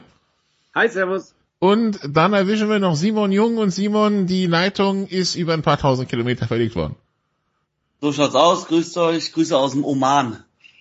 Ja, ich glaube, das müsste eine Premiere sein, dass wir tatsächlich einen Gast im Oman erwischen, aber ähm, wir scheuen keine Mühen, um euch überall zu erreichen, wo auch immer ihr auf der Welt seid. Also, die Autumn Internationals stehen an, das heißt, die Südteams kommen in den Norden nach Europa äh, größtenteils und äh, werden hier dann eine Reihe von äh, Testspielen spielen. Natürlich im Fokus Jan Neuseeland ähm, die jetzt äh, letztes Wochenende schon gegen Japan gespielt haben, hier in Europa dann in Wales, in, in Schottland und dann zum krönenden Abschluss gegen England spielen werden in Twickenham am 19. November. Aber sagen wir es mal so, wenn wir das Jahr der All Blacks Revue passieren lassen, inklusive der Autumn Internationals letztes Jahr, da gab es eine Niederlage in Irland, eine in Frankreich, dann kam Irland nach Neuseeland, hat die Serie gewonnen, zwei Niederlagen gegen Irland für, für für die All Blacks. Dann äh, hat man zu Hause gegen Südafrika verloren, hat erstmal zu Hause gegen Argentinien verloren. Irgendwie ist da der Wurm drin bei Neuseeland. Ja, das ist gerade so eine Schwächephase, die man so nicht gekannt hat über ja, die letzten Jahre, das letzte Jahrzehnt, wie auch immer. Aber ich mache mir nicht so große Sorgen, muss ich sagen, um die All Blacks. Ich glaube, da steckt überall ein ziemlicher Plan dahinter. Ähm, dieses Land strotzt immer noch, wird es vermutlich auch immer vor, vor Talent, vor Weltklasse-Spielern. Und wir wissen alle, es ist nicht entscheidend, was du im Jahr 2022 machst. Es ist entscheidend, was du im Spätsommer und im Herbst 2023 machst. Da geht's um alles, da geht's um die WM und ähm, da wird Neuseeland in einer besseren Verfassung sein, als es äh, teilweise war in diesem Jahr. Da bin ich mir ziemlich sicher. Simon, bist du auch so optimistisch? Ich hatte dann im, im Rahmen dieser Schwächephase im Sommer immer wieder einen Blick auch gerade auf die neuseeländische Presse geworfen. Da wackelte man ein bisschen unruhig auf dem Stuhl. Ja, und auch, und auch Ian Foster ist, glaube ich, äh, dem Sack ganz kurz äh, nur entronnen da nach der Niederlage gegen Südafrika zu Hause. Da war es kurz, waren sie kurz davor, den wirklich rauszuschmeißen, glaube ich. Ähm, hätten sie auch nicht anders machen können. Der hatte da zu dem Zeitpunkt vier, ich glaube vier Spiele hintereinander verloren oder drei und es war nee, fünf der letzten sechs. Ja. So unheard of auf jeden Fall. Und ähm, ja, also ich habe letztens auch irgendwas gelesen, dass das zum ersten Mal ist, dass Neuseeland in die Nordhemisphäre kommt für die Auto Internationals und Mannschaften wie Wales und Schottland nicht zitternd auf dem Stuhl sitzen, sondern ich denken, vielleicht haben wir da mal eine Chance. Und das muss nicht heißen, dass Neuseeland super schlecht ist und bei der WM äh, kein Halbfinale erreichen wird, sondern dass sie gerade sich wirklich in der schwierigen Phase befinden, äh, nicht so selbstbewusst sind, wie wir das von den All Blacks gewohnt sind. Und ich glaube, die müssen in diesem letzten Jahr hauptsächlich wirklich an Selbstvertrauen gewinnen. Und für die ist es schon bitter, dass äh, die südafrikanischen Mannschaften nicht mehr im Super Rugby, sondern mittlerweile in der Nordhemisphäre, in der äh, im hier Challenge, äh, wie, wie heißt sie mittlerweile? Top 14 äh, URC United äh, Rugby äh, Competition. Das, das waren zu viele Namenswechsel in den letzten zehn Jahren. Ich bin da inzwischen auch raus. United Rugby Championship, irgendwie so in die Richtung. Und äh, aber dadurch, dass die südafrikanischen Mannschaften jetzt auch äh, in Europa mitspielen, verlieren die Neuseeländer dieses unter so den, den Clubmannschaften den Wettbewerb gegen Mannschaften, die noch ein bisschen anders sind. Weil gegen die Australier haben sie eigentlich immer die Nase vorn. Aber die, die Südafrikaner, die bringen einfach noch mal ein bisschen mehr Härte und das fehlt den Neuseeländern schon. Und dann immer, wenn wieder ein Test-Rugby-Fenster kommt, dann sind sie ein bisschen überrascht von der Härte, habe ich das Gefühl. Ist, ist das so, Jan? Also ich meine, gibt ja, man kann ja immer nach Gründen suchen, hat der Rest aufgeholt, ist das jetzt irgendwie ein Umbruch, ist der Coachingstab irgendwie der falsche Coachingstab an der falschen Stelle, also oder oder ist es halt wirklich einfach nur, man kann nicht immer gewinnen? Ja, wenn ich die Antwort wüsste, dann würde ich wahrscheinlich äh, sehr viel Geld dafür bekommen, äh, wenn ich da Lösungen präsentieren könnte wie gesagt, ich glaube, das werden wir nächstes Jahr sehen bei der Weltmeisterschaft, weil da gilt, also wir haben die letzten Jahre so oft gesehen, dass manche Mannschaften in Topform waren das Jahr davor, dass manche Mannschaften gar nicht in Form waren und dann waren Jahre später alles anders und ähm, ja, deswegen abwarten, was anderes bleibt uns nicht übrig.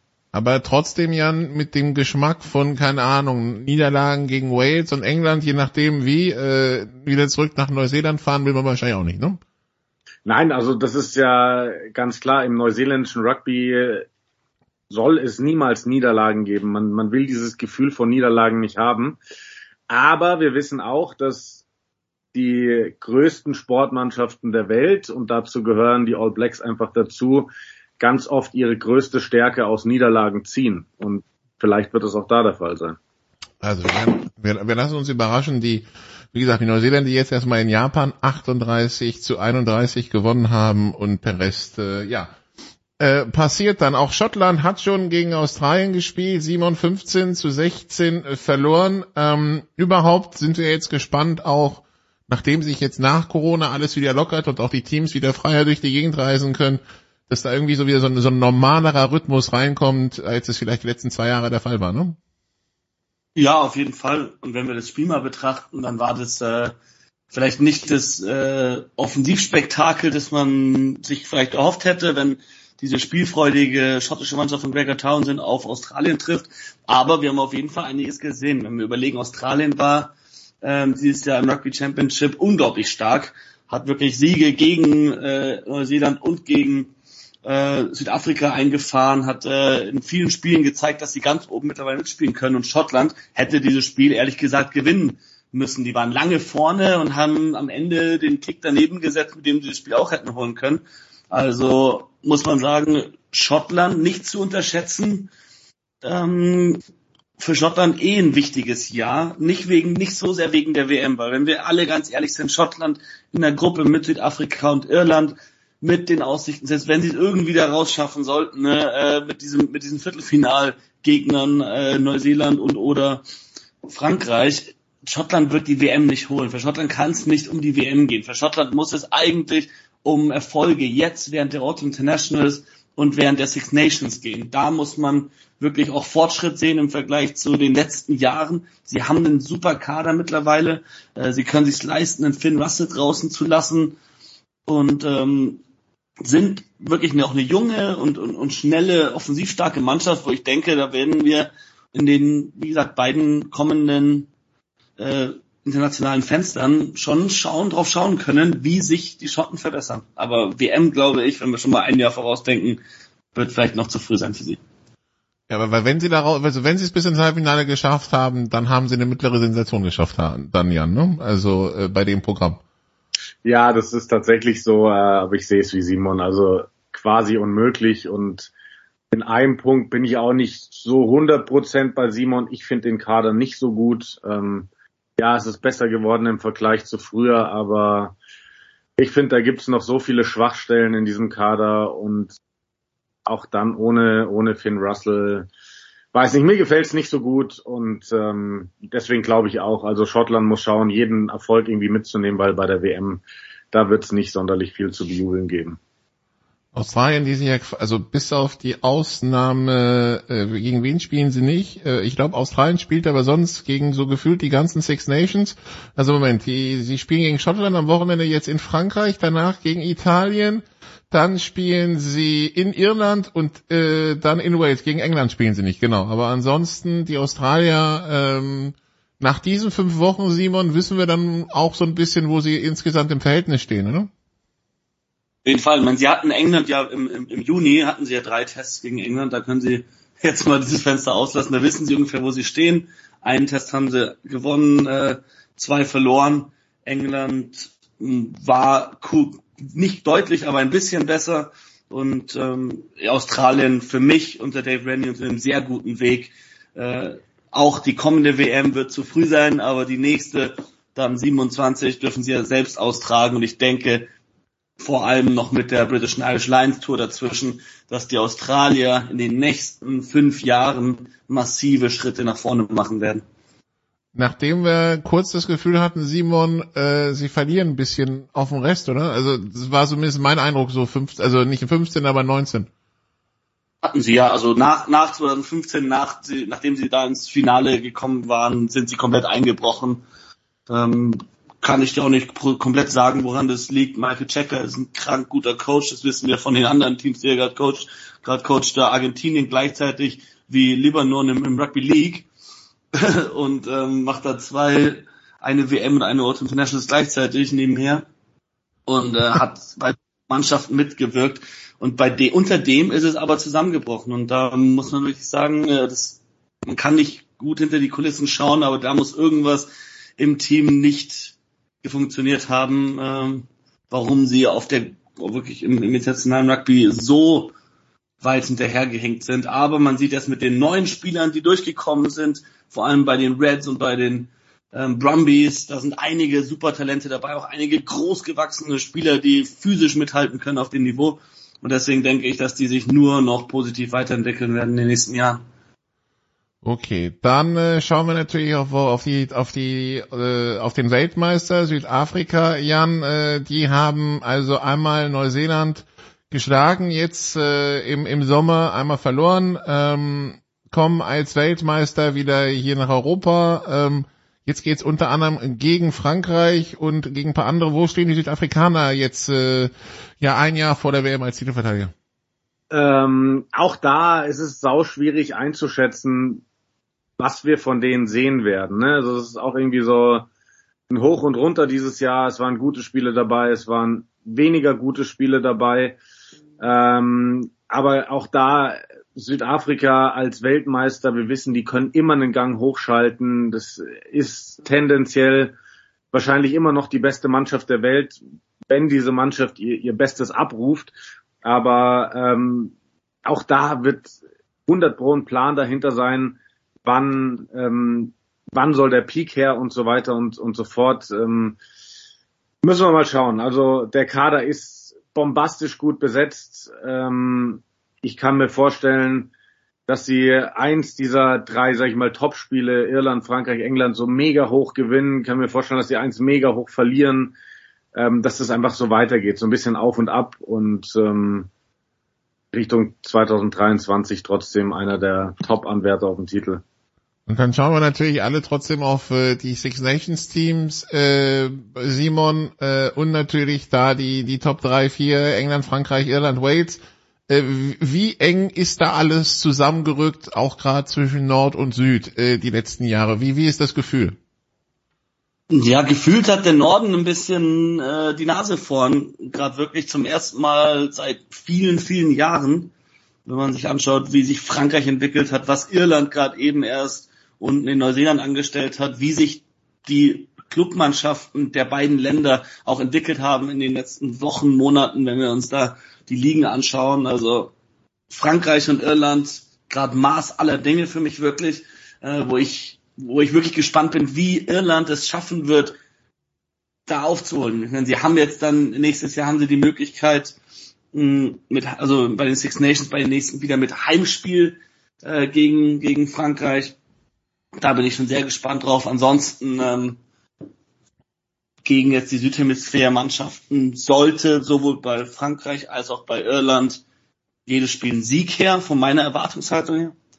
Äh, bei England, die sind nicht ganz so nah dran. England, Eddie Jones hat ja immer gesagt, er braucht so eine Mannschaft, so ein Chor mit im Durchschnitt so Mitte, Ende 30 Testcaps so in, in, in den oberen 30ern soll der Durchschnitt sein. Und damit will er halt auch die meisten ungefähr in dem Feld haben, die schon erfahren sind, aber noch jung und stark und hungrig.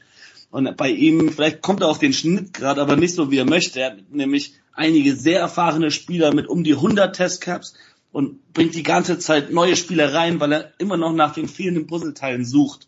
Und langsam geht ihn aber auch die. Er weiß aber Zeit schon, auf. wann die WM ist, oder? Er weiß es. Und der, und der setzt halt immer wieder auf einen Manu Tuilangi, der der verletzungsanfälligste Spieler mit der längsten Karriere aller Zeiten ist gefühlt. Also jeder andere Spieler, der sich so viel verletzt hätte, der hätte irgendwann die Schuhe in den Nagel hängen müssen, weil niemand einen Vertrag gegeben hätte. Aber Manu Tuilangi ist halt so besonders gut, dass den immer wieder Clubs übernehmen und gerade spielt er auch toll. Aber wie oft er sich unter Eddie Jones schon verletzt hat, auch in irgendwelchen Trainingslagern, ähm, setzen die meiner Meinung nach zu sehr auf den und schauen nicht auf andere wirklich talentierte Centers in der Premiership äh, jemand wie Ollie Lawrence, der nur einmal eine Chance bekommen hat und seitdem nicht mehr, nur weil er ein schlechtes Spiel hatte. Ähm, da meiner Meinung nach ist Eddie Jones noch auf der Suche nach den Spielern und äh, ich weiß nicht, ob er sie finden wird. Er will im Endeffekt ungefähr das, was Frankreich hat, eine Mannschaft, die gemeinsam angereift ist zu einer Top-Mannschaft, Spieler, die ihre Debüts gegeben haben vor drei, vier Jahren und mittlerweile ganz oben dabei spielen, mitspielen, ihre 20, 30 Testcaps unter ihm geholt haben. Das, was Fabian Galtier geschafft in den letzten Jahren, hätte Eddie Jones gern geschafft. Ähm, das heißt, England für mich leider in einer Findungsphase, die länger andauert, als man sich erwünscht hätte, aber auch da, ähnlich wie Jans vorhin bei Neuseeland gesagt hat, in elf Monaten, wenn wir dann mal schauen, wie es läuft, wenn das da losgeht, sagen wir im Sommer schon, wenn der Kader von Eddie Jones endlich Formen annimmt, dann werden wir sehen, was es gebracht hat, ob es wirklich aufgeht. Aber meiner Meinung nach England gerade schwierig. Aber so oft wie er öffentlich angezählt wurde die letzten drei Jahre, Jan, muss der, Schutz, muss der Schuss nächsten Sommer aber auch sitzen, ne? Ja, ja, wenn das nichts wird bei der WM, dann war es das mit Eddie Jones. Ähm, oder ich kann mir vorstellen, also ich glaube fast bei ihm, dass ihn nur der Titel retten wird, weil irgendwie die letzten Jahre, wie Simon, wie Simon gesagt hat, er ist auf der Suche, aber er ist jetzt schon so lange auf der Suche und findet er nicht. Ähm, weil ich habe mir jetzt auch den Kader nochmal angeschaut heute Morgen und dachte mir so, ja, so wenn ich mir da die besten 15 rauspicke, sieht es schon echt ganz geil aus, aber ja, so eine richtig gewachsene Mannschaft ist es eben nicht. Also die nimmt nie die besten 15. Wie bitte? Er nimmt auch nie die besten 15. Das, das dann noch dazu. Ähm, ist dann immer die Frage, wer sind die besten 15 für ihn? Ähm, ja, also Stand jetzt ähm, sehe ich auch äh, England nicht viel reißen bei der Weltmeisterschaft, aber auch da, wie Simon gesagt hat, sind noch elf Monate. Lassen wir uns mal überraschen.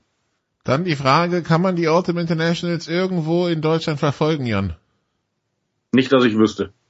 Das ist natürlich schade. Äh, dann, ähm, dann müssen wir auf die hinweisen, die vielleicht France 2 empfangen können. Da laufen auf jeden Fall ein paar Spiele. Und äh, ja, der Rest äh, muss dann irgendwie schauen, ähm, wie man da äh, an, an, äh, an Spiele kommt, unter Umständen über, über Pubs in Deutschland. Äh, Jan und Simon? Ja, Pubs ja. Soll, sollten, sollten gehen wie immer. Also wir sitzen ja hier in München, da gibt's mehrere Pubs, die solche Spiele eigentlich immer zeigen und im Zweifel ähm, einfach mal anrufen, fragen, und äh, dann machen die meistens auch ihre Türen auf. Pubs gehen und aber auch wenn, wenn man jetzt einen VPN nutzt, in, in UK zeigt ja Amazon äh, Prime zum Beispiel, die ganzen Autumn Internationals, das geht recht simpel, sich dann da einzuloggen, aber kostet was. Ich weiß nicht, wie ganz legal das ist, aber ja. Graut, ja, aber, aber es wird mittlerweile bei so viel Sportarten so viel gemacht. Und es gibt auch, gibt, glaube ich, sowas wie Stand Sport, wo man sich, also es gibt im Internet einige Möglichkeiten, äh, sich auf jeden Fall was, also einen Pass oder so zu kaufen. Aber jetzt in Deutschland irgendwie schauen, so dass ich es wüsste, nee. Dann halt also über die Pubs. Dann danke ich euch beiden. Hier geht's nach einer kurzen Pause weiter mit Motorsport in äh, der Big Show äh, von Sportradio 360.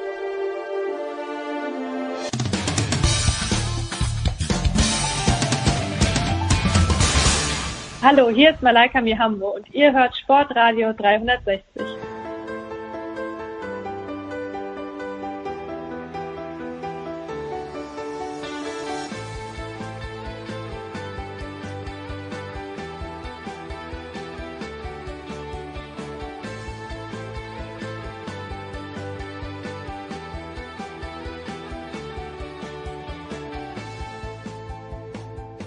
Big Show 584 bei Sportradio 360. Wir sind angekommen im Motorsport und die Motorsportrunde, ja, äh, hat nicht nur Tradition, sondern hat auch ihre traditionellen Teilnehmer hier. Zum einen Stefan de Vois, Heinrich, hallo de Vois.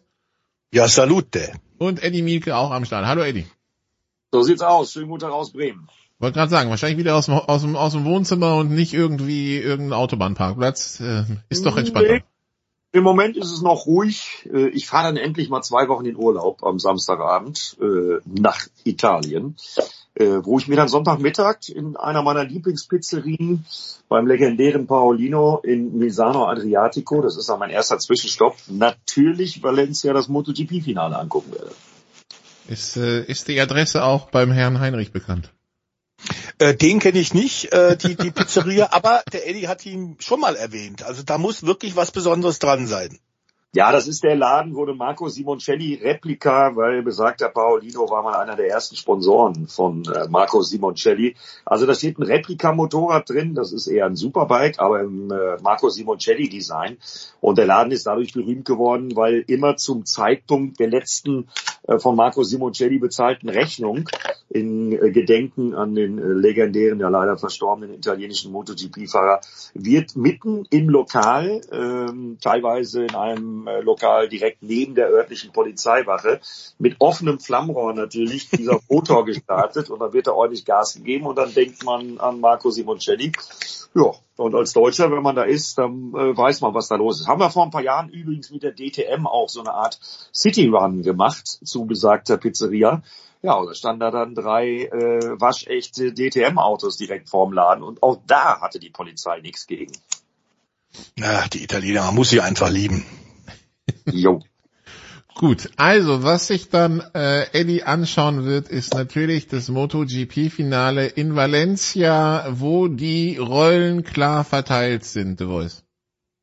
Ja, ist ganz klare Angelegenheit. Ähm, aber trotzdem nach wie vor, auch wenn Ducati wirklich eine fantastische Saison 2022 hat, und das hängt nicht nur mit den acht Motorrädern äh, zusammen, dass sie eben die größte Anzahl von Bikes stellen, sondern es hängt tatsächlich zusammen, dass ähm, Pecco Bagnaia sich dermaßen gesteigert hat und die Fehler aus dem Vorjahr wirklich äh, sukzessive äh, abgestellt hat. Der ist in einer Bombenform. Das Motorrad ist wunderbar und man muss sagen, Gigi Dall'Igna hat da in den letzten Jahren offenbar sehr viel hinter den Kulissen verändert.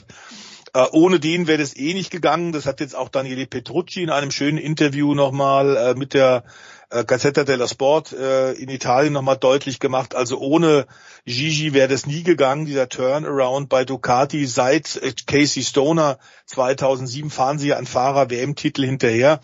Und auch wenn Pecco Bagnaia natürlich die Riesenchance hat und das wäre dann auch ein absolut verdienter Champion, muss man immer noch mal sagen, was Fabio Quattararo mit der unterlegenen Ducati, wir sollten nicht vergessen, der fährt mit dem Vorjahresmotor, weil der Motor für dieses Jahr, den Yamaha entwickelt hat, konnte nicht homologiert werden, ähm, denn der war einfach zu unzuverlässig. Also er fährt mit dem Bike quasi Motorrad aus dem letzten Jahr und dafür hat er Unglaubliches vor allem in der ersten Saisonhälfte geschafft. Ich glaube, der wird mit dem Vizetitel gut leben können, aber es ist noch nicht alles vorbei. Und Eddie, wir haben auch bei in der Motorrad-WM, in der MotoGP schon kuriose und, und sehr überraschende Finales immer wieder gehabt in den letzten Jahren. Ja, ich erinnere nur zum Beispiel an den WM-Titel von Nicky Hayden damals äh, im Zweikampf gegen Valentino Rossi. Äh, da hat sich das auch erst auf dem letzten Drücker entschieden. Und es kann immer was passieren in der MotoGP. Wie schnell das gehen kann, haben wir oft genug gesehen. Zum Beispiel auch in der Moto2, wo ja die Titelentscheidung mhm. Äh, da fährt Ai Ogura sicher auf Platz zwei, greift trotzdem Toni Arbolino an in äh, Malaysia ja, und fällt auf die Nase und äh, zack steht's dann jetzt 251,5 Punkte. Es gab mal halbe Punkte in dieser Saison äh, auf dem Konto von Augusto Fernandes und 242 Zähler auf Ogura. Also es geht nicht nur um den Titel in der MotoGP. Äh, da ist ja die Auslandslage klar. Äh, Pecco Bagnaia, äh, wenn er da 13. wird, dann ist er safe durch. Äh, aber man muss erstmal sitzen bleiben ne? und äh, man muss erstmal ins Ziel kommen und äh, er braucht noch Punkte, wenn auch wenige. Aber äh, da darf nichts passieren. Und wie schnell das geht, hat uns ja auch Peko Banyaya himself in Malaysia gezeigt. Äh, mit zwei Stürzen nur am Samstag und bei so einem Sturz kann ja auch immer mal was passieren. Mhm. Äh, siehe die Fingerverletzung von Fabio Quattararo. Also durch sind sie erst, äh, wenn die schwarz-weiß karierte Flagge geschwenkt wird und wenn sie dann wirklich im Ziel sind.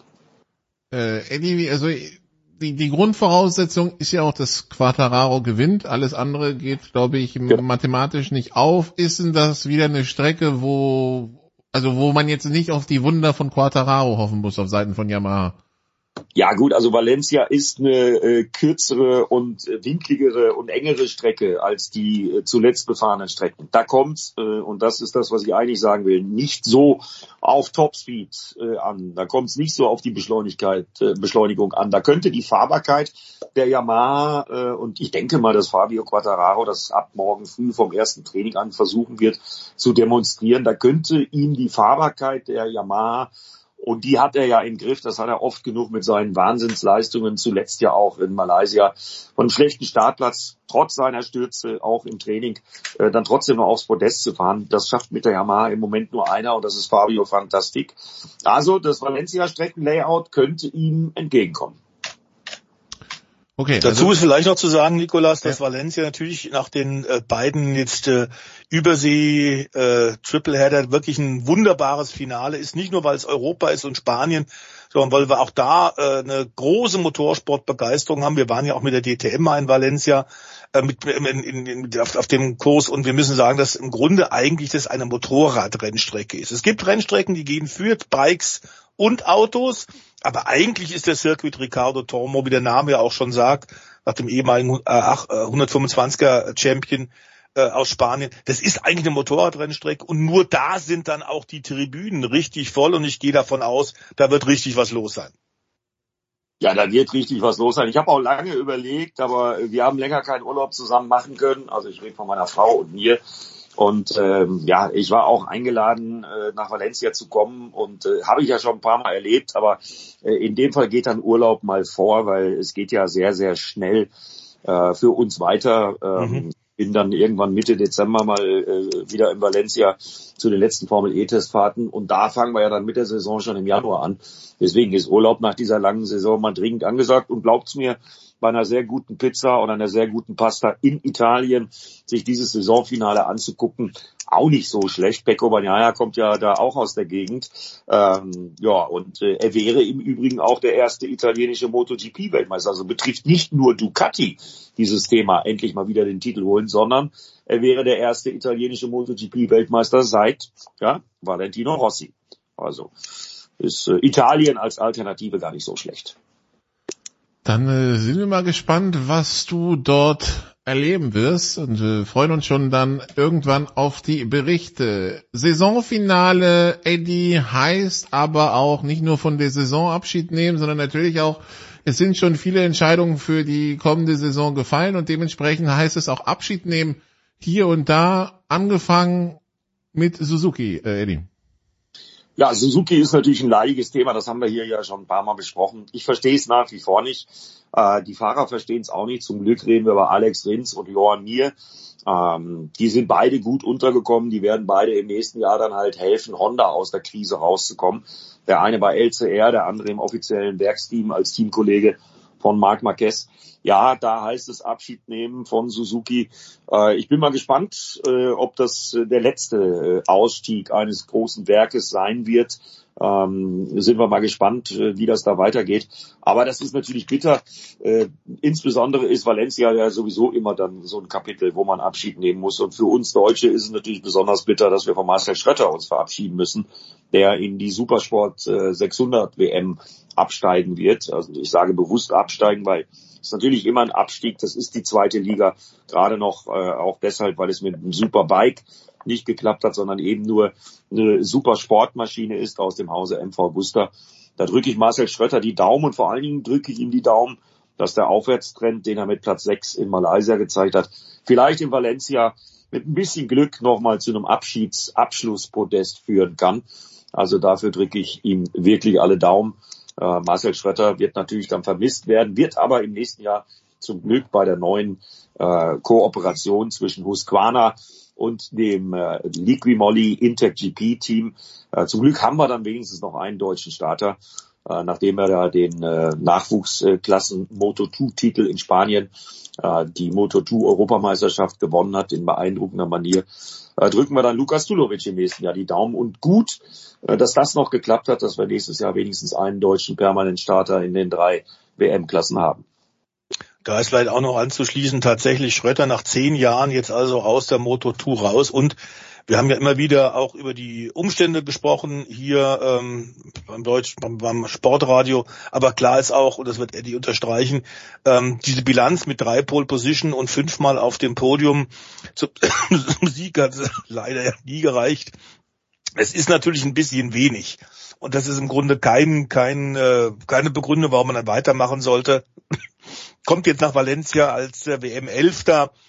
Hat in diesem Jahr ein, zwei wirklich super Rennen gezeigt, unter anderem natürlich auf dem Sachsenring, aber klar ist auch, dass äh, die Truppe aus Memmingen für die jetzt ein Neustart ist und mit Neustart bedeutet neue Kooperation, neue technische Partner.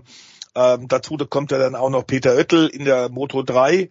Ähm, haben sie da auch noch einen, einen, einen, echt guten, kniffligen Techniker, der dann für die Moto 3 Truppe unter der Ägide der Truppe aus Memmingen zuständig ist. Das wird eine super Sache sein. Da kannst du quasi die eigenen Talente dann über die Moto 3 dir selbst in die Moto 2 zuschaufeln. Aber klar ist nach zehn Jahren so eine Bilanz, das ist einfach für Moto 2, für die zweithöchste Klasse, wie Eddie gerade rechts gesagt hat, eigentlich nicht gut genug. Nein, das ist deutlich zu wenig. Äh, da hätte mehr kommen müssen. Und äh, von daher hoffen wir mal, dass äh, dieses Konzept, was man da ja jetzt mit Peter Oettel zusammen an den Tag legt, da hat man mit Ayumu Sasaki ja auch einen Grand Prix-Sieger, mhm. Moto 3 Team, da hat also wirklich eine absolute Granate und kann dann nächstes Jahr, und das wird das Ziel sein, mit der dann Husqvarna getauften und lackierten KTM sind da baugleiche Motorräder, eben halt nur eine andere Marketingstruktur. Da hat man einen starken Partner gefunden in Mattikofen und das wird sicherlich Früchte tragen. Und ich möchte auch noch den Finger auf ein anderes Ereignis in Valencia am Wochenende legen, denn die Mini-GP-Serie wird dort äh, zu Ende gefahren mit äh, ja durchaus vorhandenen deutschen Talenten. Finn Kratochwil ähm, von Dirk Heidolf betreut aus Mühlhausen, ähm, der ist gerade mal zwölf äh, sehr gut in der Schule und fährt damit und äh, vielleicht schafft er das, diesen Mini-GP-Titel nach Deutschland zu holen. Also wie gesagt, er wird vom Ex-250er-Fahrer Dirk Heidolf betreut, der ja auch schon ein eigenes Team geleitet hat in der MotoGP-Szene. Und äh, da bin ich mal ganz gespannt. Dieses junge Talent wird da in der Mini-GP auf jeden Fall fahren und ja, mit ein bisschen Glück den Titel holen. Ja, und da müssen wir da einfach mal die Daumen drücken, dass diese neu geschaffenen Strukturen zum Beispiel so auch, wie es jetzt das Liqui-Moly Intec GP Team in Bravour vormacht, mit eben der Kooperation mit Peter Oettel, dass man also in der Moto 3 anfangen kann, wenn man denn dann das Talent hat und sich durchsetzt, entweder im äh, Northern European Talent Cup oder im Red Bull Rookies Cup. Der Weg geht halt wirklich nur über die Nachwuchsarbeit und da ist äh, Dirk Heidolf in der Mini-GP mit Finn Kratoffel sehr erfolgreich und akribisch tätig. Und auch das wird jetzt am kommenden Wochenende in Valencia entschieden. Ja, rein jetzt als, also wer fährt da in dieser Mini-GP und auf was für Maschinen sind die unterwegs? Ich habe irgendwie mitbekommen, der französische Motorradsport trauert irgendwie schon seit Wochen um irgendeinen Achtjährigen, der beim Rennen, der bei einem Rennen umgekommen ist. Äh, typischer, typischer Pulkunfall. Einer stürzt, die anderen können nicht mehr ausweichen. Was, also, was ist diese Mini-GP? Also die Mini-GP ist eine Initiative der Dorna. Die haben äh, da ähm, anschließend an die ADAC Minibike-Serie zum Beispiel Motorräder gebaut, äh, die alle identisch sind für die jeweiligen. Die fahren dann meistens äh, auf Kartbahnen, die an den Rennstrecken angeschlossen sind. Die sind wesentlich langsamer, aber man fährt damit Slicks, man fährt Schräglage. Äh, also Motorräder sind alle gleich und die, die da in Valencia jetzt um den Titel fahren, das sind die, die sich in den jeweiligen internationalen Landesverbänden durchgesetzt haben. Jetzt gab es aber äh, aus Deutschland äh, keine Initiative vom ADAC bisher. Das wird sich nächstes Jahr ändern.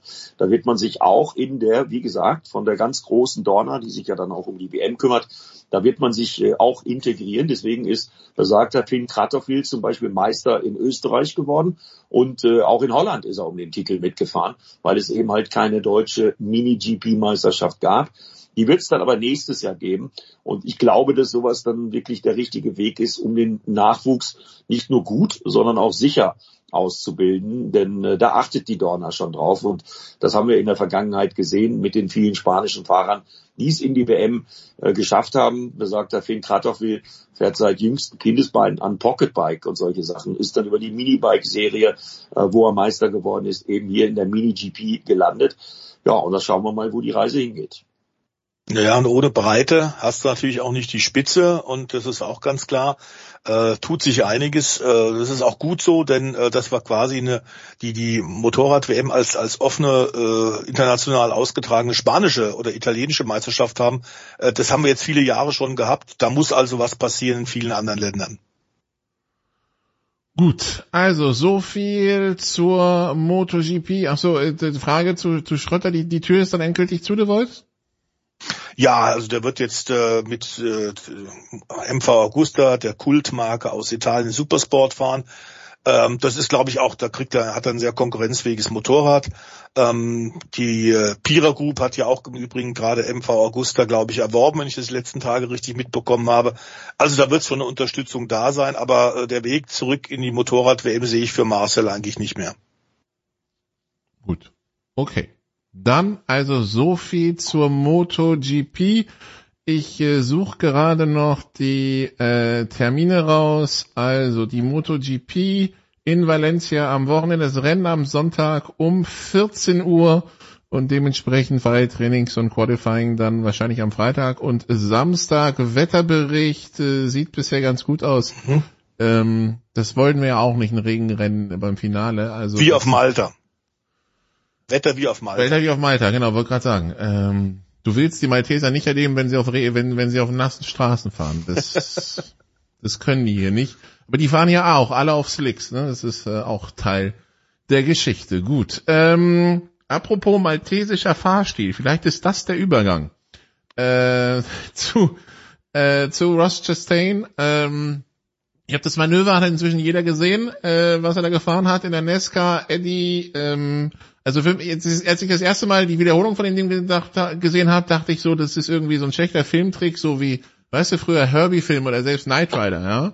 Aber nein, das ja. Bild ist echt. Der schleift da an der Wand entlang und äh, mogelt sich, äh, also drückt voll aufs Gas und denkt sich, die, ba die, die Wand wird's schon machen, die Mauer. Und die Mauer macht's. Das Geile ist ja die Erklärung, äh, die er dann selber abgeliefert hat, wo diese Idee herkam. Vom Gamecube, ja. Äh, weil er an der Konsole als Jugendlicher häufiger mal festgestellt hat, okay, ich fahre jetzt mal in die Mauer, da kann mir nichts passieren, abfliegen kann ich nicht, die Mauer ist stabil genug, da kann ich dann aber mit Vollgas außenrum noch ein paar Leute überholen. Er ist ja sogar eine schnellere Rennrunde dann noch gefahren, als der auf der normalen Linie schnellste unterwegs war. Also er hat sich an seine Jugend dran erinnert, wusste, er muss noch ein paar Positionen gut machen, um eine Runde weiterzukommen. Ja, und hat dieses Manöver in der Tat in, dann umgesetzt. Und äh, wie das Ding äh, auf den sozialen äh, Medien, in den sozialen Medien viral gegangen ist, äh, sensationell. Ja, und ich finde, da wird natürlich jetzt darüber diskutiert, ob in Zukunft solche Manöver weiter erlaubt sein werden. Ich finde aber allein für den Mut, für die Idee muss er schon mal belohnt werden. Und diesen Weltruhm, den hat er sich wirklich eingefahren mit einer ja, Harakiri-Idee, die aber, und das ist dann am Ende dann auch zielführend, geklappt hat. Hätte keiner gedacht, aber funktioniert. Er hat sich nämlich fürs Nesca-Finale qualifiziert. Ja, äh, mhm. The Voice, das Ding ist halt, also solange es einer macht, ist gut. Wenn jetzt vier zeitgleich auf die Idee kommen, geht's vielleicht nicht mehr so gut aus. Also ich weiß, freuen wir uns jetzt, dass es mal einer probiert hat und wie, wie gehen wir damit um? Ja, natürlich, auf jeden Fall. Ich meine, das ist auch NASCAR-Sport as its best. Ähm, da wird ja auch nicht von der Rennleitung bei einer kleinen Berührung gleich äh, aufgeschrien und es gibt gleich Strafen, sondern das ist alles noch ein bisschen hemdsärmeliger. Das ist auch der Grund, warum diese extreme Popularität in, in den ganzen USA hat. Gerade eben auch auf die Short Tracks, diese kurzen Rennstrecken, die kleinen Ovale, in diesem Fall also Martinsville, legendärer Kurs in Virginia mit 850 Metern. Da kannst du durchaus sowas probieren. Und sie probieren ja immer wieder die wildesten Sachen. Das ist ein Geben und Nehmen, äh, auch zwischen äh, NASCAR, dem Veranstalter und den einzelnen Fahrern. In einigen Rennen war es in diesem Jahr so ein bisschen, wie wir es teilweise bei der DTM hatten. Wurde es dann etwas zu wild und wurde zu viel gecrashed, dann musste man mal eingreifen und die äh, Übeltäter in den Red Trailer holen im Fahrerlager. Das ist das, äh, der Nesca LKW. Und wenn du dahin gerufen wirst, weißt du, oh, oh, jetzt wird's dann doch problematisch. Da habe ich wohl ein bisschen übertrieben. In diesem Fall Ross äh, Castaigne überhaupt nicht übertrieben. Dieser Videospiel-Move, dieses, äh, dieser Wall-Ride ist einfach fantastisch. Ähm, und ich würde ihn auch nicht verbieten, ehrlich gesagt. Denn dass der überall gut geht, ist überhaupt nicht gesagt. In diesem Fall ging er gut. Es wird aber Rennstrecken geben, wo du ein paar Kanten in der Mauer hast und wenn du da dann mit Vollgas im fünften Gang in diese Kante fährst, wirst du das Auto dermaßen zerlegen. Also das ging in diesem Fall gut, war spektakulär und Eddie hat ja gesagt, es ging tatsächlich um die Welt. Ähm, äh, in allen Fernsehstationen wurde darüber berichtet, in allen Zeitungen, in den sozialen Netzwerken ging es heiß her. Und jetzt ist er mit dabei. Neben Joey Logano, dem Penske-Fahrer, neben Chase Elliott und Christopher Bell, dem Sieger von Martinsville, das also am Sonntag, 6. November, das große NASCAR-Finale in Phoenix. Und da geht es darum, unter diesen vier Fahrern jetzt tatsächlich, wer wird Meister? Und die Regeln sind da ganz einfach. Der bestplatzierte dieser vier Kandidaten in Phoenix ist der neue Cup-Champion. Und selbst wenn er 32. wird, wenn die anderen noch hinter ihm ins Ziel kommen, noch schlechter sind, ist er dann mit Platz 32 Champion. Letzten Jahre haben aber gezeigt, dass die Titelkandidaten immer vorne mitmischen. Und das wird in diesem Jahr in Phoenix auch nicht viel anders sein. Wie, wie überraschend ist das Ganze? Ich meine, der Junge ist, äh, hat dieses Jahr seine ersten zwei Siege geholt. Es ist nicht überraschend, weil er war sehr konstant. Du musst dich ja zunächst mal dann tatsächlich in der Regular Season überhaupt für die Playoffs mhm. äh, qualifizieren. Und dann geht's ja auch im dreiklagigen System von 16 auf 12. Da fallen die ersten vier raus. Dann von 12 auf 8. Wieder fallen vier raus.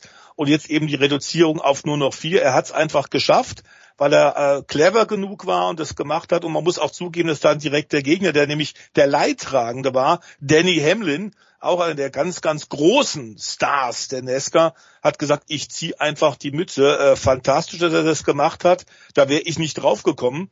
Ähm, und hat also sofort sehr sportlich fair gratuliert und hat gesagt, super gemacht, well done. Das muss man sich mal vorstellen. Da kommt einer auf so eine Wahnsinnsidee, was noch nie einer vorher ausprobiert hat. Und natürlich geht das viral. Und äh, mal gucken, was da noch bei rauskommt. Mal gucken, was er sich noch so alles einfallen lässt. Jedenfalls hat's für einen äh, richtig fetten Popularitätsschub für die Nesca-Serie weltweit gesorgt. Ja, und das ist halt was, was dir kein Marketingmensch oder kein PR-Mensch der Welt planen kann. Das ist halt, ne, wenn es so spontan passiert, ist immer noch am allerbesten.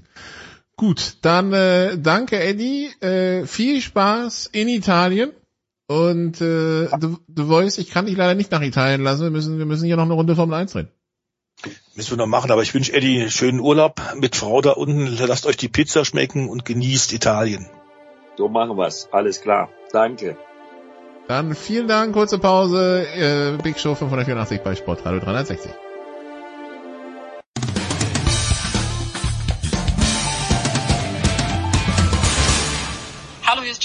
Lückenkämper und ihr hört Sportradio 360.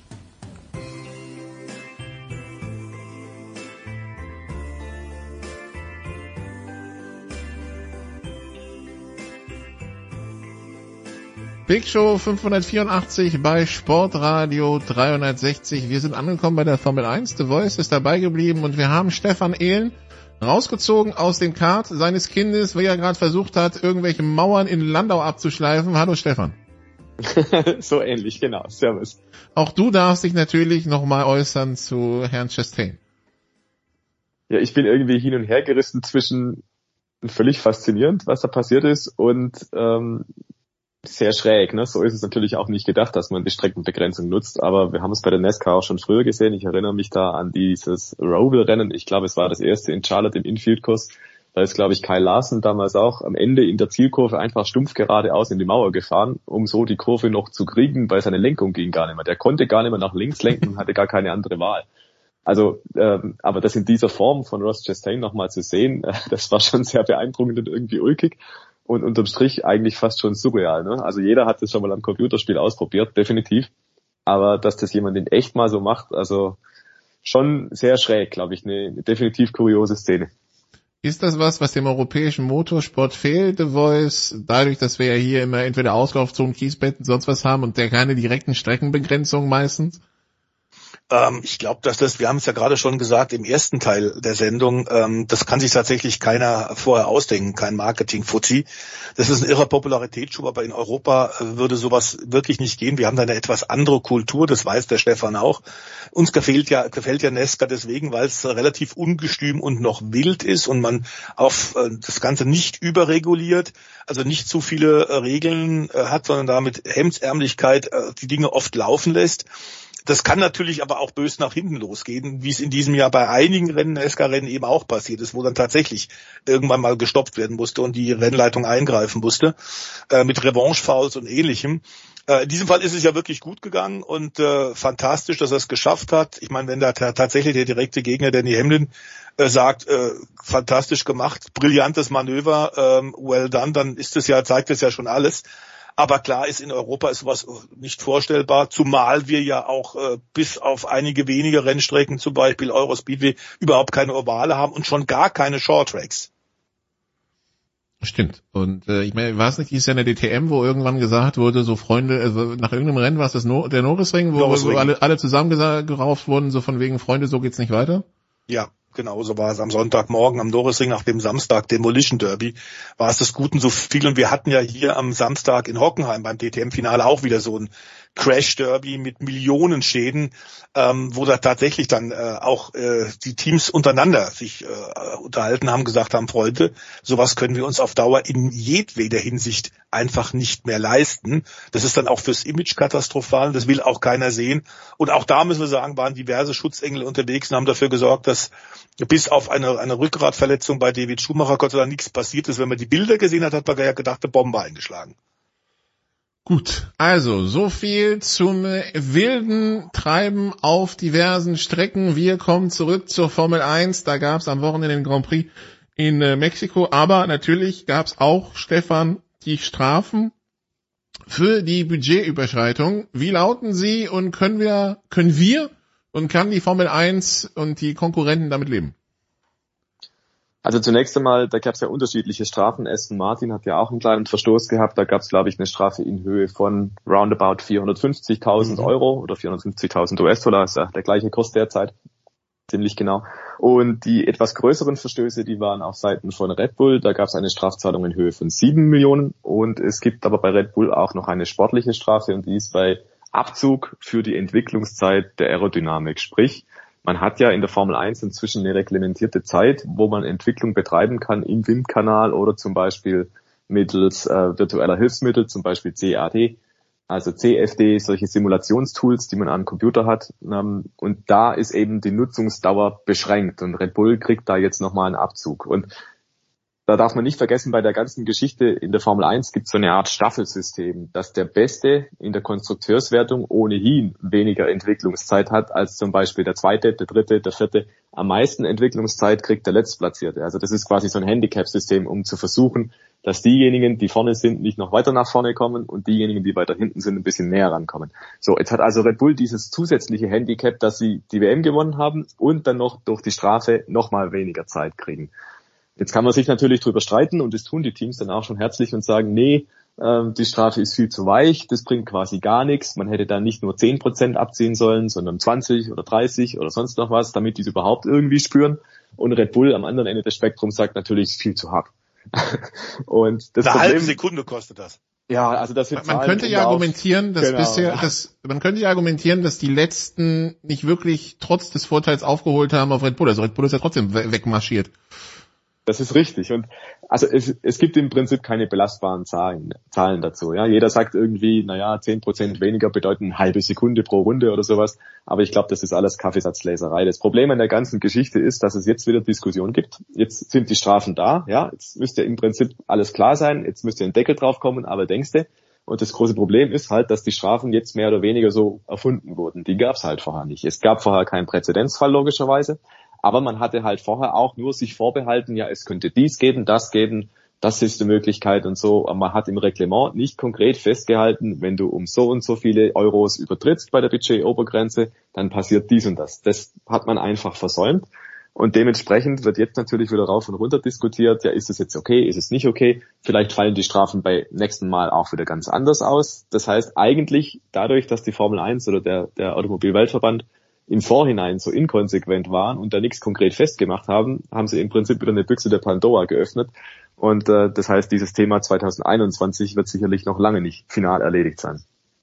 Fantastisch. Wobei natürlich zu erwarten war, dass natürlich keiner damit zufrieden am Ende ist. Man Logisch. hat ja schon lange spekuliert, ähm, welche Art von Strafen könnte es geben, könnte sogar Max Verstappen und Red Bull den WM-Titel 2021 verlieren. Aber äh, du hast es wunderbar und knapp zusammengefasst äh, die, die vier hat ja immer wieder das Problem, dass wenn sie neue Regeln einführen, immer und zwar ganz bewusst einen Graubereich lassen. Ähm, in diesem Fall äh, muss man sagen, ich habe da tatsächlich den Eindruck, vor allem die Geldstrafe, das ist ein kleiner Klaps auf die Finger, wenn man die Gesamtbudgets ansieht. Wenn man weiß, wie gut auch äh, Adrian Newey als Aerodynamiker ist, dann glaube ich, diese zehn Prozent ähm, sind ein Einschnitt, aber nicht so, dass sie am Ende hinterherfahren werden im nächsten Jahr. Ist klar, dass die Konkurrenz sich auf, aufregt, aber ähnlich wie Stefan gesagt hat, es ist ein selbstgelegtes Ei des Weltverbandes. Das hätte man wirklich anders handhaben müssen. Und wir haben es jetzt paar Mal erlebt, dass tatsächlich der Weltverband in einigen Dingen sehr unglücklich agiert. Eigentlich heißt ja, jede Art von PR ist gute PR und auch die Formel 1 wird sich über diese PR und diese Schlagzeilen und diese Diskussionen äh, könnte sie sich eigentlich freuen, aber ich glaube, wir sind jetzt bisschen drüber. Was ist denn deine Meinung, Stefan? Ich glaube, das ist inzwischen nicht mehr gut für die Formel 1. Ich glaube, es ist negativ. Glaube ich auch, weil man stolpert im Prinzip von einer Katastrophe in die nächste. Also dieses Finale Abu Dhabi 2021 war ja schlimm genug dann hat man es immer noch wieder aufgerollt, weil man dann eine Untersuchung gemacht hat. Dann mhm. hat man die Rennleiter rausgeworfen oder den Rennleiter rausgeworfen und dann zwei neue geholt, damit genau das gleiche Thema wieder nicht zu Ende gedacht. Mit zwei Rennleitern kann man einfach keine Konstanz schaffen. Das haben wir ja von Anfang an gesagt hier. Jetzt hat es auch die FIA verstanden. Ähm, und das sind alles so Sachen, dann zieht sich noch mal eine Ecke weiter. Dann wird jetzt mit der Budget-Obergrenze, warum man diese Ergebnisse im September eines Folgejahres verhandeln muss, ist die nächste Frage. Ne? Da ist die Saison dann schon wieder zehn Monate zu Ende. Und dann kommt dieses Thema nochmal wieder auf den Tisch. Und jetzt sind die Strafen ausgesprochen, aber es ist trotzdem immer noch so viel Ärger und Unmut im Umlauf im Prinzip, dass dieses Thema einfach nicht zur Ruhe kommt. Und so schön das ist, dass man sich nicht einfach nur geeinigt hat, wie damals mit Ferrari und den Motoren, so blöd steht man jetzt halt da, weil es keine Nägel mit Köpfen sind. Und das ist halt das, was wir, glaube ich, dem Weltverband immer mal wieder angreifen, dass halt solche Sachen nicht final beerdigt werden, sondern dass man da offensichtlich immer ein bisschen drauf hinwurschtelt noch, und dann halt so zu keiner richtigen Lösung kommt, die für alle verträglich ist. Also es wäre, glaube ich, allen zu wünschen, auch Max Verstappen und Red Bull und Mercedes und wem auch immer, dass dieses Thema 2021 endlich mal dann wirklich zu Ende ist, ja. Und diese ganzen Störgeräusche, die da immer wieder kommen, ja, das hilft halt leider nicht dabei. Und wenn die FIA dann das nicht schafft, die Spielregeln im Vorhinein so festzulegen, dass man einfach hinterher nur noch sagen muss, okay, das ist jetzt dieser Fall, der eingetreten ist, damit folgt automatisch die und jede Konsequenz, dann wird es halt Diskussionen geben und das endlos. Aber denke ich jetzt zu unlogisch, wenn ich denke, dass wenn sie für eine gewisse Saison zu viel, also zu viel Budget genutzt hat, das wirkt sich ja, du kannst mir erzählen, was du willst, das wirkt sich ja, Stefan, dann auch auf die Leistung auf dem Rennkurs aus, dass es dann dafür keine Bestrafung gibt. Also es ist nicht so ein bisschen wie beim Dopa sagen würde, du, du, du und dann gesperrt, aber hier, die Tour de France hat trotzdem gewonnen. Ja, das ist tatsächlich ein Problem. Also du kannst ja den Vorteil, den Red Bull in welcher Form auch immer genossen hat, nicht wieder einfach wegnehmen. Jeder nicht. Also, ja. also, also langfristig nicht, dieses, aber für das Jahr dann genau. auch nicht, genau, ja. Und für das Jahr dann jetzt ja auch nicht. Also es kann ja sein, sie haben ja auch 2022 womöglich davon profitiert in irgendeiner Form, ja. Ähm, deswegen ist es extrem schwierig. Das ist, da, da muss man den Weltverband sicherlich nicht beneiden, um die Aufgabe da ein Strafmaß aufzustellen, ja. Aber auch da, man kann es im Prinzip nur falsch machen. Wenn sie nachträglich irgendwie dann die WM entwerten oder den Verstappen oder Red Bull oder wen auch immer bestrafen und der WM-Ausgang wäre dann ein anderer, das wäre natürlich auch ein Image-GAU, ne? Das ist vollkommen klar. Aber dann muss man sich halt die Frage stellen, was kann ein Strafmaß sein, das wirklich Red Bull auf die Finger haut, das auch andere abschreckt, sowas zu übertreten, aber was vielleicht nicht dafür sorgt, dass die Formel 1 der Lächerlichkeit preisgegeben wird. Mhm. Und letzteres, habe ich den Eindruck, ist halt jetzt eingetreten, weil jeder irgendwo den Eindruck hat, naja, also sieben Millionen, okay, das ist jetzt nicht so ganz tragisch für Red Bull, Weltkonzern und so weiter. Ne? Und diese zehn Prozent weniger, Stefan hat vorhin auch gesagt, ja, die haben Adrian Newey, die haben dieses Jahr ein super Auto und nächstes Jahr sind die Regeln quasi eins zu eins gleich. Ja, was soll da groß passieren? Ähm, wenn du denen nächstes Jahr zehn Prozent wegnimmst, der so what, dann fahren sie halt trotzdem vorne und gewinnen halt nicht mit 20 Sekunden Vorsprung, sondern halt mit 12 oder so. Ja, ähm, das ist das, das ist das Problem an der Sache. Da Punishment fits the crime. In diesem Fall würde mhm. ich eher sagen, nicht unbedingt. Ne? Aber eben, da das auch zu finden, ist, glaube ich, extrem schwierig. Aber sie machen es natürlich, und das stimmt völlig, was du sagst, Stefan. Man will ja im Grunde auch kein Schiedsrichter im Profifußball sein, weil du weißt, du kannst nicht gewinnen. Ja. Äh, aber klar ist natürlich diese Absurdität, dass tatsächlich dann, und das kommt ja auch jetzt Stück für Stück raus, äh, ganz offenbar die Kostenüberziehung bei Red Bull Racing durch Verpflegung der Mitarbeiter Sozialversicherungsbeiträge, Aufwandsentschädigung für Lehrlinge und Praktikanten und so weiter geht. Also sie haben quasi zu viel für Fisch und Chips in der Kantine bezahlt ähm, das ist zumindest der offizielle Tenor. Und da fängt ja die Absurdität schon an. Wer soll denn das glauben? Das ist ja absolut lächerlich. Ich meine, alle großen Teams haben gesagt, tatsächlich, wir wollen eine Budgetobergrenze, weil sie selber gemerkt haben, diese großen Vorteile, die wir, vor allem die Top 3, also Red Bull, Mercedes und Ferrari haben, die können wir uns sogar selber auf Dauer nicht mehr leisten. Insofern haben sie tatsächlich alle anders als, als im Profifußball gesagt, wir brauchen eine Obergrenze. Bloß wie das jetzt ausgekleidet worden ist und was dann Stück für Stück A zu spät, du hast ja schon gesagt, im September kommt dann raus, was tatsächlich die Kommission rausgefunden hat für das Vorjahr, ist natürlich völlig albern. Das ist absurd. Und wenn wie viel paar hundert Seiten diese dieses äh, Financial Agreement über die Budgetobergrenze tatsächlich ausgekleidet ist, wenn du permanent alles immer nur mit Rechtsanwälten machen musst, dann sind wir da auf dem falschen Dampfer. Und ich glaube in der Tat, in Amerika würde sowas etwas hemdsärmeliger und anders gehandhabt. Aber da ist die, die vier aktuell ganz offenbar nicht stark genug. Ähm, und insofern äh, haben wir jetzt leider eine Fortsetzung dieser Absurditäten und die werden uns auch die nächsten Wochen leider, leider, leider noch beschäftigen. Gibt's das Lustige ist, so. vielleicht noch eine kleine Ergänzung, das Lustige finde ich ja auch, jetzt laufen die Teams ja Sturm und sagen dann, ja, die hatten dadurch das, was sie da mehr ausgegeben haben, sicherlich einen Vorteil von zwei Zehntel pro Runde. Und dann denkst du irgendwie, okay, also wenn wir jetzt dann das uns so vorstellen, dass die da die Herrschaften Millionenbeträge ausgeben und es sind dann am Ende nur zwei Zehntel oder so, dann ist die Budgetobergrenze insgesamt mit 145 Millionen noch ganz schön viel zu hoch angesetzt, wenn man so viel Geld ausgibt für so wenig Zeit, was am Ende dann an Leistung dabei rauskommt. Also das ist vielleicht eine Dimension ein bisschen abstrakter noch ähm, äh, von dieser ganzen Situation, was man dann da weiterspinnen könnte. Gibt's denn The Voice irgendeine Rennserie, die quasi das besser löst und trotzdem Gleichheit schafft. Ja, aber gibt's äh, zum Beispiel die australische äh, Superwagen-Rennserie, früher V8, die ist da ein bisschen anders, aber es ist natürlich wirklich auch nicht ganz zu vergleichen, ob du eine nationale Rennserie hast oder die Königsklasse. Ähm, da ist natürlich die politische Einflussnahme von großen Herstellern dann ganz, ganz anders. Ähm, ich habe allerdings tatsächlich den Eindruck, seitdem wir einen neuen FIA-Präsidenten haben, ist das wirklich nicht nur nicht besser geworden, sondern der macht einen relativ schwachen Eindruck. Und ähm, klar muss er sich erstmal finden, der Bin Sulaim, aber Fakt ist, dass wir, glaube ich, unter Jean Todt in einigen Dingen ähm, und auch unter Max Mosley geradere, transparentere Wege hatten, als das bisher ist. Es ist nicht einfach, es ist schwierig, aber ich glaube tatsächlich, die FIA hat sich da von einigen Herstellern auch wirklich veräppeln lassen und hat zwar natürlich das Bestmögliche aus ihrer Sicht versucht, aber es ist, und ich glaube, da nimmt, nehme ich Stefan mit rein, äh, es ist einfach nicht gut genug und eigentlich der Formel 1 und der Königsklasse nicht würdig, was da gerade passiert. Gut, dann schauen wir mal aufs Sportliche, was am Wochenende war. Der Grand Prix von Mexiko. Verstappen gewinnt vor Hamilton und Perez. Äh, Red Bull trauert den Doppelsieg ein bisschen hinterher, Stefan. Äh, Hamilton wird sich sagen, ja gut, Platz zwei, immerhin. Äh, wer, wer, kann, äh, wer kann mit dem so zufrieden sein mit Mexiko? Max Verstappen, der hat gewonnen. Aber ansonsten und neuen Rekord und neuen Rekord, genau, 14 Saisonsiege, das hat bisher noch keiner geschafft. Allerdings werden die Saisons ja auch immer länger, das heißt, es ist unweigerlich so, dass diese Rekorde weiter purzeln werden, wenn mal jemand ein gutes Auto hat in einem Jahr. Ähm, aber es ist so, tatsächlich hat Mercedes selber ein bisschen vergeigt, da waren wir alle überrascht, dass die am Start konservativ die mittlere Reifenmischung genommen haben. Verstappen hat logischerweise auf Soft gesetzt, das war auch richtig so. Und Mercedes hat zwei Autos auf den Startplätzen zwei und drei stehen und nimmt die genau gleiche Strategie und auch noch eine, die sehr defensiv war. Und das hat uns alle überrascht. Und nochmal, dass sie dann im zweiten Stint die härtere Mischung genommen haben. Also eigentlich zweimal so ein bisschen zu vorsichtig. Und da hat man, glaube ich, dann verpasst, dass man Red Bull unter Druck setzt. Und das war eine gute möglicherweise, Chance. ja, möglicherweise war das die beste äh, Chance in diesem Jahr auf den Sieg. Zumal, und das darf man echt nicht vergessen, wenn du zwei Autos hast, die hintereinander fahren, okay, der Perez hat dann relativ schnell den Russell überholt, aber trotzdem, du bist mit zwei Autos in den Top 4, da musst du doch was probieren, da musst du einen anders fahren lassen, ja, nichts anderes macht zum Beispiel ja Haas mit Mick Schumacher und Kevin Magnussen, der eine kriegt halt Medium drauf, der andere kriegt Soft drauf, so, bitteschön, wir gucken halt, wie es rausläuft.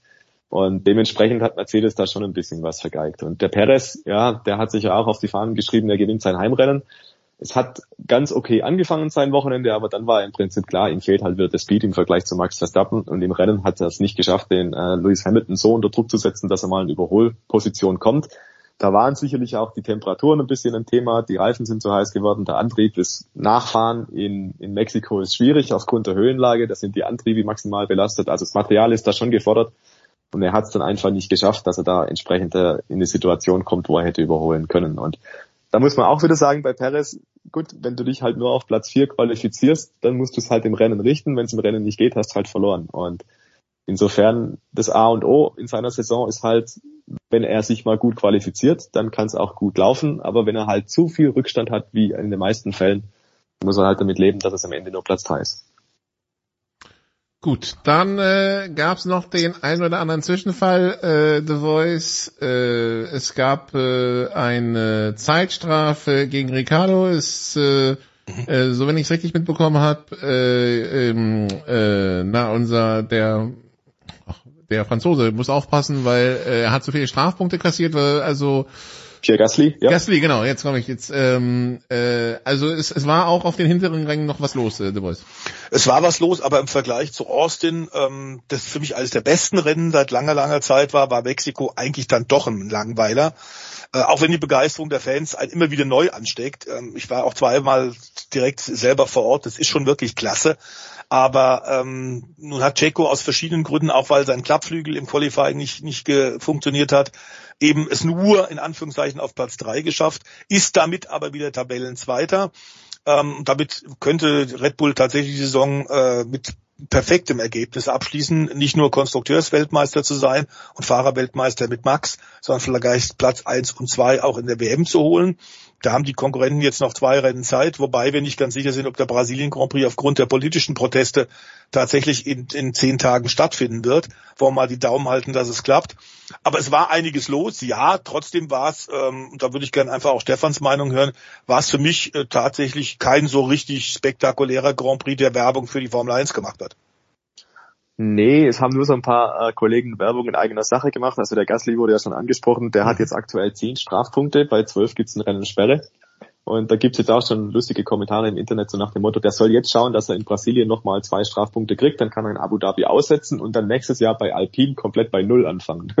Also das fand ich auch eine interessante Konstruktion, weil ansonsten nimmt er diese Punkte ja mit. Die gelten ja nicht für die Saison, sondern die gelten einfach für ein Jahr. Also sprich, wenn er jetzt diese zehn Punkte hat, irgendwann werden vielleicht wieder zwei oder einer oder drei Punkte gelöscht, je nachdem wie alt die halt sind. Aber es kann natürlich sein, er geht halt mit zehn Punkten nächstes Jahr bei Alpine an den Start und dann ist natürlich jedes Rennen eine potenzielle Gefahr, weil es ist schnell mal irgendwas passiert. Das ist also die eine aber, Geschichte. Aber wenn er rübergeht, wird alles gelöscht? Nee, nee. Wenn, er, wenn er eine Sperre kriegt, also wenn er... Wenn dann er sind die zwölf ja abgebraucht durch die Sperre, genau. Genau, dann sind die aufgebraucht. Aber ansonsten bleiben die einfach so lange, bis sie wieder ablaufen. Also die laufen einfach 365 Tage, danach werden die automatisch gestrichen. Wie Flensburg. Wie Flensburg, genau, ja, so ungefähr. Ja, aber schon klar, aber so bei, bei Flensburg, wenn du durchs eine Gate bist, da warten ja weitere danach. Das ist in der Formel 1 anders. Sobald du die 12 erreicht hast, wirst einmal gesperrt und dann fängst du wieder von vorne an zu sammeln. Das ist ja irgendwie so, also so pädagogisch unwertvoll, aber gut, ja. Von mir aus. pädagogisch unwertvoll, aber abschreckend genug. Ich glaube, so kann man es formulieren. Ja, ich glaube auch. Ja, aber scheinbar nicht, wenn man ihm sagt, hier, räum mal Sao Paulo irgendwen ab und dann passt das schon für Abu Dhabi. Ja, das wird ihm, das wird ihm ja tatsächlich nur in den sozialen Netzwerken so ein bisschen so. angedichtet und so. Also das ist jetzt nicht offizielle Richtlinie, um Gottes Willen. Aber ähm, genau, deswegen, das ist halt so ein bisschen humorvoll, was man gerade so Keine taktische fünfte gelbe Karte, okay, verstehe. genau. Und ähm, was dann auch noch recht interessant war, der Fernando Alonso hat dann nach seinem Ausfall, das war technisch bedingt, da ging ihm der Antrieb ein, der hat dann mal wieder kein Blatt vor den Mund genommen und hat recht äh, abgeledert auf Alpine, da geht nichts vorwärts, immer wenn es kaputt geht, geht's bei ihm kaputt, was nicht so ist, ne? Aber er hat halt recht unverblümt dann gesagt, was Sache ist. Ähm, Finde ich irgendwo doch, interessant, genau, weil GP2 Engine und so, er hat es noch immer geschafft, verbrannte Erde zu hinterlassen bei jedem Team. Und er hat ja die Schäfchen im Trockenen, hat ja einen lukrativen Vertrag bei Aston Martin unterschrieben nächstes Jahr. Und deswegen finde ich es irgendwie ganz amüsant, wie er jetzt halt gerade auftritt, weil jetzt ist ihm irgendwie, so hat man das Gefühl, alles egal, was dieses Jahr noch passiert und ja, also abgesehen davon, dass das Rennen an sich eher Längen hatte, wie es der Stefan beschrieben hat, so ging es mir auch. Ähm, ja, da hinten war schon einiges geboten auch. Gut, dann zwei auf, auf Alonso kann man sich im Übrigen immer verlassen. Also Unterhaltungswert ist schon wirklich großartig. Zählen Und Sie fahren, die Tage, fahren kann er auch. Also. Fahren kann er auch, überhaupt keine Frage. Zählen Sie die Tage bis zu Ihrem Abschied? Ja, zu 100 Prozent. Hm. Also das hat Alpine nicht so gern gehört, der Alpine-Verantwortlichen. Aber auf ihn ist Verlass, äh, er ist berechenbar. Es ist immer so, egal ob bei McLaren, bei Ferrari, jetzt bei Alpine, er pinkelt den Leuten immer lauwarm ans Bein. Gut, okay, dann äh, zwei Sachen noch. A, Stefan, Aufruhr in der Kaffeefahrtszene, Heizdeckenverbot ab 2024. Ja, warten wir mal ab, ob das dann wirklich so kommt. Ähm, in der Formel 1 wird ja so viel schnell mal geplant und dann doch wieder verworfen. Und nach den Testfahrten, die jetzt da wieder stattgefunden haben, unter anderem in Mexiko, war schon das Fazit so ein bisschen, hm, ähm, das könnte dann schon schwierig werden. Und äh, da bin ich echt gespannt, was die nächsten Monate bringen. Das wird ja jetzt Also, nächstes also Jahr auch ein bisschen Boxenstopps hauen dann doch voll rein, oder? Ja, genau, das ist das Problem. Und eben, kalte Reifen sind ja immer schon so ein bisschen ein Risiko, gerade wenn du mit der harten Mischung unterwegs bist, dass du die auf Temperatur bringst und so. Und wenn die aber nicht vorgeheizt sind, dann musst du von 0 oder von 20, im Prinzip 20 Grad Umgebungstemperatur auf etwa 100, 120 kommen. Und das ist erstens mal eine ganz schöne äh, schwierige Nummer für Reifenhersteller Pirelli. Ja, das musst du erstmal schaffen, dass die Reifen quasi im kalten Zustand so gut funktionieren wie dann im warmen. Und äh, die Teams müssen sich dran gewöhnen. Und es kann natürlich sein, dass das so ein bisschen slapstickartig anmutet. Allerdings muss man da auch sagen, andere Rennserien machen das auch. Und zwar aus Kostengründen. Da funktioniert es auch prima. Ja, Die haben überhaupt keine Reifenheizdecken und das geht auch. Zum Beispiel, glaube ich, die Indycars machen das. Die Mhm, fahren einfach genau. raus und gut ist. Also gehen tut es schon. Auch technisch geht es. Aber die Formel 1 müssen wir, ist ja ein besonderes Spielfeld. Und dementsprechend, glaube ich, warten wir mal ab, ob das wirklich 2024 so kommt. Man will ja nächstes Jahr so schrittweise ein bisschen gehen und die Temperatur verringern von den Reifenheizdecken, um dann nicht so von jetzt auf gleich bei Null zu sein im Prinzip. Und wenn da jeder Schritt so wie geplant erfolgt, dann kann es passieren, dass es 2024 keine Reiz, äh, Reifenheizdecken mehr gibt. Aber eben, momentan würde ich sagen, lasst uns mal abwarten. Formel hysterisch. Und äh, wie heiß geht's zwischen Haas und Högenberg zu, The Voice? Aber die ähm, Hinweise verdichten sich, dass das wohl tatsächlich eine, die, die zweite mögliche Option ist. Ähm, denn klar ist, dass er momentan wohl auch äh, ersetzt worden ist als äh, Test- und Reservefahrer bei Aston Martin. Da äh, haben die jetzt sich anders entschieden und das hängt sicherlich damit zusammen, dass er schon signalisiert hat, ich habe da eine gute Chance, äh, bei Haas 2023 Vollzeitfahrer zu sein. Ähm, es hat, wenn du abwägst, ähm, das Potenzial von Mick, das er in diesem Jahr bei vielen Rennen gezeigt hat, trotz, und das müssen wir immer wieder sagen, auch einiger wirklich grober Schnitzer, ähm, hat das Potenzial Entwicklung gezeigt seit dem vergangenen Jahr, überhaupt keine Frage, hat in den letzten Rennen vom Speed her tatsächlich zu Kevin Magnussen aufgeschlossen und hat ihn manchmal auch im Griff gehabt, auch das ist klar. Und dann musste abwägen tatsächlich, äh, was dir in Hülkenberg geben kann, der natürlich eine immense Erfahrung hat, der auf der anderen Seite aber auch in, äh, was weiß ich, 160, 170 Grand Prix äh, es nie geschafft hat, mal ein Rennen zu gewinnen. Also dem irgendwas dann an der absoluten Spitze eben doch fehlt. Aber natürlich äh, die, die diese enorme Erfahrung bei verschiedensten Teams gearbeitet haben, könnte Haas durchaus nach vorne bringen. Äh, könnte die, die, die eine Weiterentwicklung vornehmen lassen. Ähm, interessant finde ich ja jetzt, dass gerade diskutiert wird, warum Kevin Magnussen überhaupt äh, nicht auch in, in Frage gestellt wird.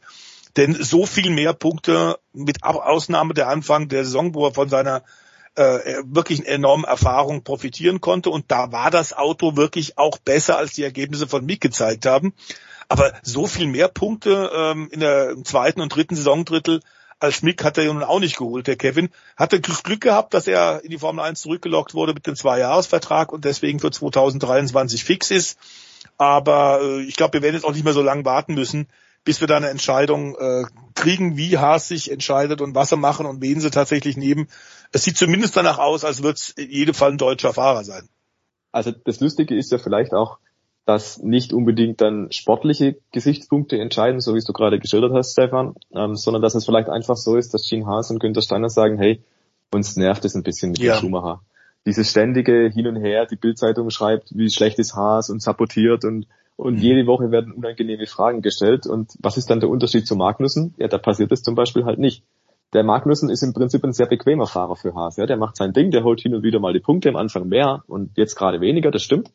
Und der Schumacher ist aber halt jemanden, den könnte man also von außen betrachtet als Unruheherd empfinden, ohne dass es Mick Schumacher wäre, der die Unruhe reinträgt. Aber die Medien, vor allem in Deutschland, die sind, glaube ich, schon ähm, auch in der Funktion tätig, dass sie halt versuchen, den Mick irgendwo in der Formel 1 zu halten, als einziges deutsches Zugpferd und so weiter. Und der Name Schumacher sowieso. Und ständig dreht sich alles nur darum, ja, warum läuft's nicht bei Mick? Warum hat das Team wieder dies gemacht? Warum kriegt der Magnussen das Update zuerst? Und, und, und, und, und. Und ich kann mir gut vorstellen, dass die bei Haas einfach sagen, also Freunde, der Nico Hülkenberg, der ist wahrscheinlich genau gleich gut und der macht viel weniger Lärm oder sorgt Der viel Zirkus weniger. ist dann nicht mehr in der Stadt. Der Zirkus Mhm. ist viel geringer, genau. Wir können endlich in Ruhe arbeiten, müssen keine blöden Fragen mehr beantworten und uns rechtfertigen, warum das Auto jetzt das oder jenes gemacht hat. Das ist vielleicht einfach die, ja, wie soll man sagen, die ruhigere Variante. Und da könnte man Haas auch keinen Vorwurf machen. Ne? Nee, könnte man nicht. Ich glaube tatsächlich auch eben, was Sky angeht, die da ja auch ordentlich gezündelt haben, das geht einem, glaube ich, tatsächlich irgendwann schon ordentlich auf die Nerven. Und so brillant ist er dann auch nicht oder äh, in diesem Jahr äh, regelmäßig brillant, der Big, dass man sagen kann, okay, wenn es mal nicht so gut läuft, nehmen wir das dann trotzdem mit. Das ist, glaube ich, schon was, was äh, Gene Haas und, und äh, Günther Steiner ordentlich nervt. Und was ich auch so ein bisschen gehört habe, das hast, das hast du sicherlich auch auf deiner Seite, du und Christian auch schon ähm, mitbekommen, dass tatsächlich auch der Gene Haas kein großer Fan von Sabine Kemen zu sein scheint, die ja auch eine sehr eigene Art hat, eine sehr dezidierte, klare Art hat, Dinge auszudrücken. Also ähm, da gibt's, glaube ich, äh, abseits des, des Rennautos äh, eine Menge Reibungspunkte, die mit Sicherheit reinspielen. Gut. Dann so viel zu dem Thema, so viel zum Motorsport. Ja, wir sollten vielleicht Ja. noch ganz kurz, äh, Nikolas, was über Mauro Forgeri sagen. Ach der stimmt, Stefan ja. hat ja auch, der kennt den ja auch durch seine fantastischen Bücher ähm, oder äh, bisher ein Buch, bald kommt ein zweites Buch. Insofern schon mal vormerken, liebe Zuhörer, für Weihnachten. Da könnte wieder ein, ein tolles Geschenk äh, bei sein, wenn man das den, den Lieben und den Motorsport-Freaks verkaufen möchte und, und verschenken möchte. Aber das war schon ein legendärer Ferrari-Designer und einer, äh, Stefan, der tatsächlich anders als heute, wo wir nur absolute Spezialisten haben, einer der Allround-Technikchefs. Ich meine, ganz, ganz jung hat er da bei Ferrari, ist er von Enzo tatsächlich höchstpersönlich schon befördert worden, mit Ende 20 und war dann äh, für alles zuständig, für Motor, Aerodynamik, für Setup, ähm, hat sowohl bei Formel 1 wie beim Sportwagenbereich eine Langstrecken-WM für Erfolge gesorgt und, und äh, war ganz sicherlich einer der vor allem in den 70er, 80er Jahren, unter anderem dann mit Niki Lauda, mit äh, Jody Scheckter, tatsächlich auch eine Menge revolutionäre Ideen hatte und viel Erfolg und damit an der Legende des springenden Pferdes wirklich äh, mit, mitgewerkt hat, oder? Ja, man kann, glaube ich, sagen, so was Motorsport betrifft, ein Universalgenie, wie es heute nicht mehr geht, weil heute ist man so sehr im Spezialistentum. Aber er war einer tatsächlich Hans Dampf in allen Gassen, glaube ich, so kann man es beschreiben. Und du hast es wunderbar umrissen, da braucht man gar nicht sehr viel mehr dazu sagen. Einer, der, glaube ich, den Motorsport auch ein Stück weit mitgeprägt hat in seiner Zeit. Und ja, also eben, geht heute in dieser Form überhaupt gar nicht mehr, weil diese Position, die er damals inne hatte, oder diese, diese Funktionen, die er ausgeführt hat, die sind mittlerweile halt einfach auf mehreren Häuptern verteilt. Ja, und der ist jetzt eben nach langer Krankheit gestorben, ist aber, das haben sie zumindest noch geschafft, das fand ich ganz schön, tatsächlich noch im Februar dieses Jahres aufgrund seines historischen Beitrags eben für äh, Ferrari ist er noch zum Ehrenbürger von Modena äh, gekürt worden. Und äh, wollen mal ganz kurz auch mal an Mauro denken, auch einer, der der sehr charismatisch war, der sehr sehr emotional werden konnte. Ich weiß noch, dass er oft auch dann mit Clay Regazzoni, Niki Lauda äh, händefuchtelnd italienisch äh, wild diskutiert hat, wenn was nicht so gut gelaufen ist, aber eben einer, den man nicht so schnell vergisst, ein ganz besonderer Typ und eine Ikone der Formel 1. Gut, dann das wunderbar als Abschlusswort äh, für nicht nur also für den Motorsport hier in der in der Big Show 584. Äh, danke euch beiden. Äh, danke allen, die bisher dabei waren. Äh, es folgen noch Segmente mit dem Producer, die Außenstudios weiter geben an ab an Jens Rüber. Der macht hier nach einer kurzen Pause weiter mit Basketball. Viel Spaß dabei.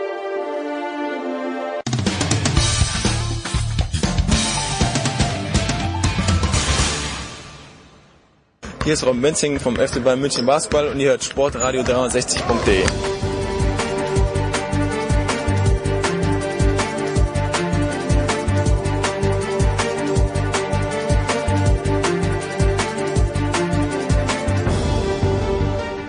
Ah, danke Nicola. Ich übernehme mal ganz kurz, hoffentlich auch länger, mit Michael Körner. Guten Morgen, lieber Michael. Guten Morgen. Michael, du warst so nett vor ein paar Tagen mit Tobias Fenster zu sprechen. Wahrscheinlich wusstest du gar nicht, was der junge Mann will, aber du hast ja immer absolut kompetent Auskunft gegeben. Es war nach dem Spiel von Ulm gegen mhm. Bayreuth. Und ich habe so ein bisschen den Eindruck mitgenommen, du bist noch nicht, noch nicht so richtig warm geworden mit den Ulmern. Stimmt dieser Eindruck? Ähm, also nach gestern Abend, nach ihrem Sieg äh, in der Türkei im Eurocup bei Bursaspor, ähm, würde ich mal sagen, ist die Wärme, hat die Wärme zugenommen. Also sie haben natürlich einen Cut gemacht, sie haben einen Spieler ja, ja entlassen, beziehungsweise den Vertrag nicht weiter verlängert mit Matt Mobley. Und äh, wir haben da eine ganz spannende Konstellation gerade in der BBL, weil auch die Bamberger haben Ähnliches gemacht, einen ähnlichen Spielertyp entlassen. Äh, das sind Mobley oder äh, in dem Fall jetzt bei Bamberg Wright Forman, das sind Scorer-Typen, die dir locker 20, 25 Punkte an jedem beliebigen Abend geben können, die aber dein System irgendwie zerschießen. Also super komplizierte Geschichte, ähm, weil ja der moderne Basketball sehr viel auf Ballbewegung und äh, auch Bewegung abseits des Balls ähm, fundiert und diese Spieler machen diese dieses Fundament eher kaputt. Oder nicht kaputt, das wäre übertrieben gesprochen, aber sie, sie unterstützen es nicht. Und bei den Ullmann jetzt ohne Mobley, da war jetzt doch schon mehr Bewegung drin, gerade in der Anfangsphase, viele Assists, ähm, das war eine sehr gute erste Hälfte. Also vielleicht hat das ja auch tatsächlich noch ein paar äh, Fesseln gelöst, so würde ich es mal sagen. Ähm, man ist natürlich bei Ulm immer verwöhnt gewesen in den letzten Jahren, weil sie doch immer wieder auch sehr, sehr gute Spieler gescoutet haben und verpflichtet haben. Also im letzten Jahr mit äh, Jerem Blossom Game oder Simmer J. Christen, ähm, Sid Thornwell, das waren schon Thornwell übrigens gestern bei Bursaspor gesehen, also der hat gestern am Gegner gespielt. ähm, das war schon immer, da ist man schon ein bisschen verwöhnt gewesen und immer eben auch ein gutes Spielsystem. Und dieses Jahr haben sie mit dem Scouting vielleicht nicht so total ins Schwarze getroffen, obwohl ich Konate sehr gut finde. Aber ähm, ja, mich freut es vor allen Dingen natürlich für Tono Gavel, ein ganz feiner Mensch, der da in seinem Rookie-Jahr an der Seitenlinie als Head Coach jetzt äh, keine einfachen Wochen hatte zum Saisonstart, aber es wird, es wird. Zehn Spiele, weil du die Bamberg auch erwähnst. Also zehn Spiele insgesamt für Ulm und für Bamberg. Ein Sieg für die, diese beiden Teams. Du weißt, als ich mich ein bisschen begonnen habe, für die BBL zu interessieren, ist ja noch nicht so lang her, aber da war Bamberg das Maß aller Dinge und da war Ulm unter Thorsten Leibenhardt äh, mit Per Günther so ein bisschen das aufstrebende Team, so, ein bisschen der Favorit der Herzen, für mich zumindest. War die Liga damals eine bessere oder spannendere oder irgendwie, irgendwie anders greifbarer, als sie jetzt ist, wo wir wissen, am Ende des Tages wird es Alba oder es werden die Bayern werden? Ähm, ich glaube, damals als Ulm, wie du sagtest, so ein bisschen in den, in den Fanherzen war, gab es, wenn man ehrlich ist, auch nur sehr geringe, bedingte Chancen am Ende den Titel zu holen, weil ah. du einfach eine Playoff-Serie hast. Das macht den Unterschied eben aus. Du musst drei von fünf Spiele gewinnen, äh, um am Ende Meister zu werden oder in einer Playoff-Serie die nächste Runde zu erreichen. Und das ist früher gegen Bamberg schwer gewesen, das ist heute gegen Bayern oder Berlin schwer. Und äh, deswegen glaube ich nicht in der Hinsicht, dass die Liga eine andere geworden ist. Sie ist eher anders geworden. Naja, wenn du in der Euroleague bestehen willst, ich sag mal so, der Unterschied zwischen der Euroleague und der BBL, der ist größer geworden denn je. Okay. Also, wenn ich mir das Niveau in der Euroleague anschaue, muss ich sagen, echt, da sind viele gute Spiele dabei, da sind sehr viele gute Spieler dabei. Und deswegen müssen Teams wie München oder Berlin natürlich entsprechend auch ihre Kader ausrichten. Und ähm, das macht schon einen Unterschied aus, ob du Euroleague spielst oder sagen wir mal so, einfach auch wenn du international spielst. Die Bonner zum Beispiel haben auch einen sehr guten Kader, auch vor dem Hintergrund oder Hamburg, äh, zusammengestellt, weil sie wissen, sie spielen international. Die Hamburger noch im Eurocup, die Champions League, wo die Bonner drin spielen, ist dieses Jahr auch deutlich besser noch besetzt. Also die Qualität dort ist hat zugenommen. Und Mannschaften, die, naja, eher nicht international spielen. Also ich glaube schon, dass, dass es in der Hinsicht die BBL sich verändert hat ähm, durch die Euroleague und durch das höhere Niveau, dass dann eben auch zwangsläufig Teams wie Berlin und München erreichen müssen, weil sie sonst in der Euroleague keine Chance haben und dadurch diese Lücke ähm, zu anderen Vereinen in der deutschen Liga größer geworden ist. Ob das alles so, also wir sind ja sowieso immer im Wandel, jedes Jahr gibt's neue Ideen und hm, hm, es wurde ja sogar mal vor zwei Jahren diskutiert, ob die äh, Euroleague-Teams erst zu den deutschen Playoffs einstarten sollten, was natürlich ne, sehr schwer zu vermitteln ist dem ja. Sportfan.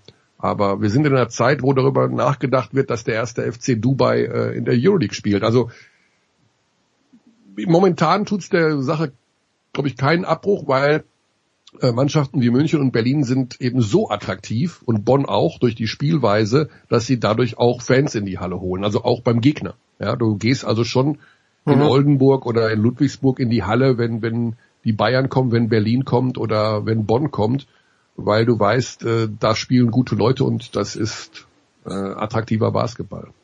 Was hat sich in Bonn denn verändert? Weil die waren ja vor Jahren, glaube ich mal, sehr, sehr gut und dann waren sie weg vom Fenster. Jetzt waren sie im vergangenen Jahr gut, sind in diesem Jahr, du sagst ja, der Kader ist stärker geworden. Aber hat da die Telekom nochmal 3,50 Euro draufgelegt? Ist das schlaues Scouting? Warum sind die Bonner jetzt äh, im mhm. zweiten Jahr hintereinander schon so gut?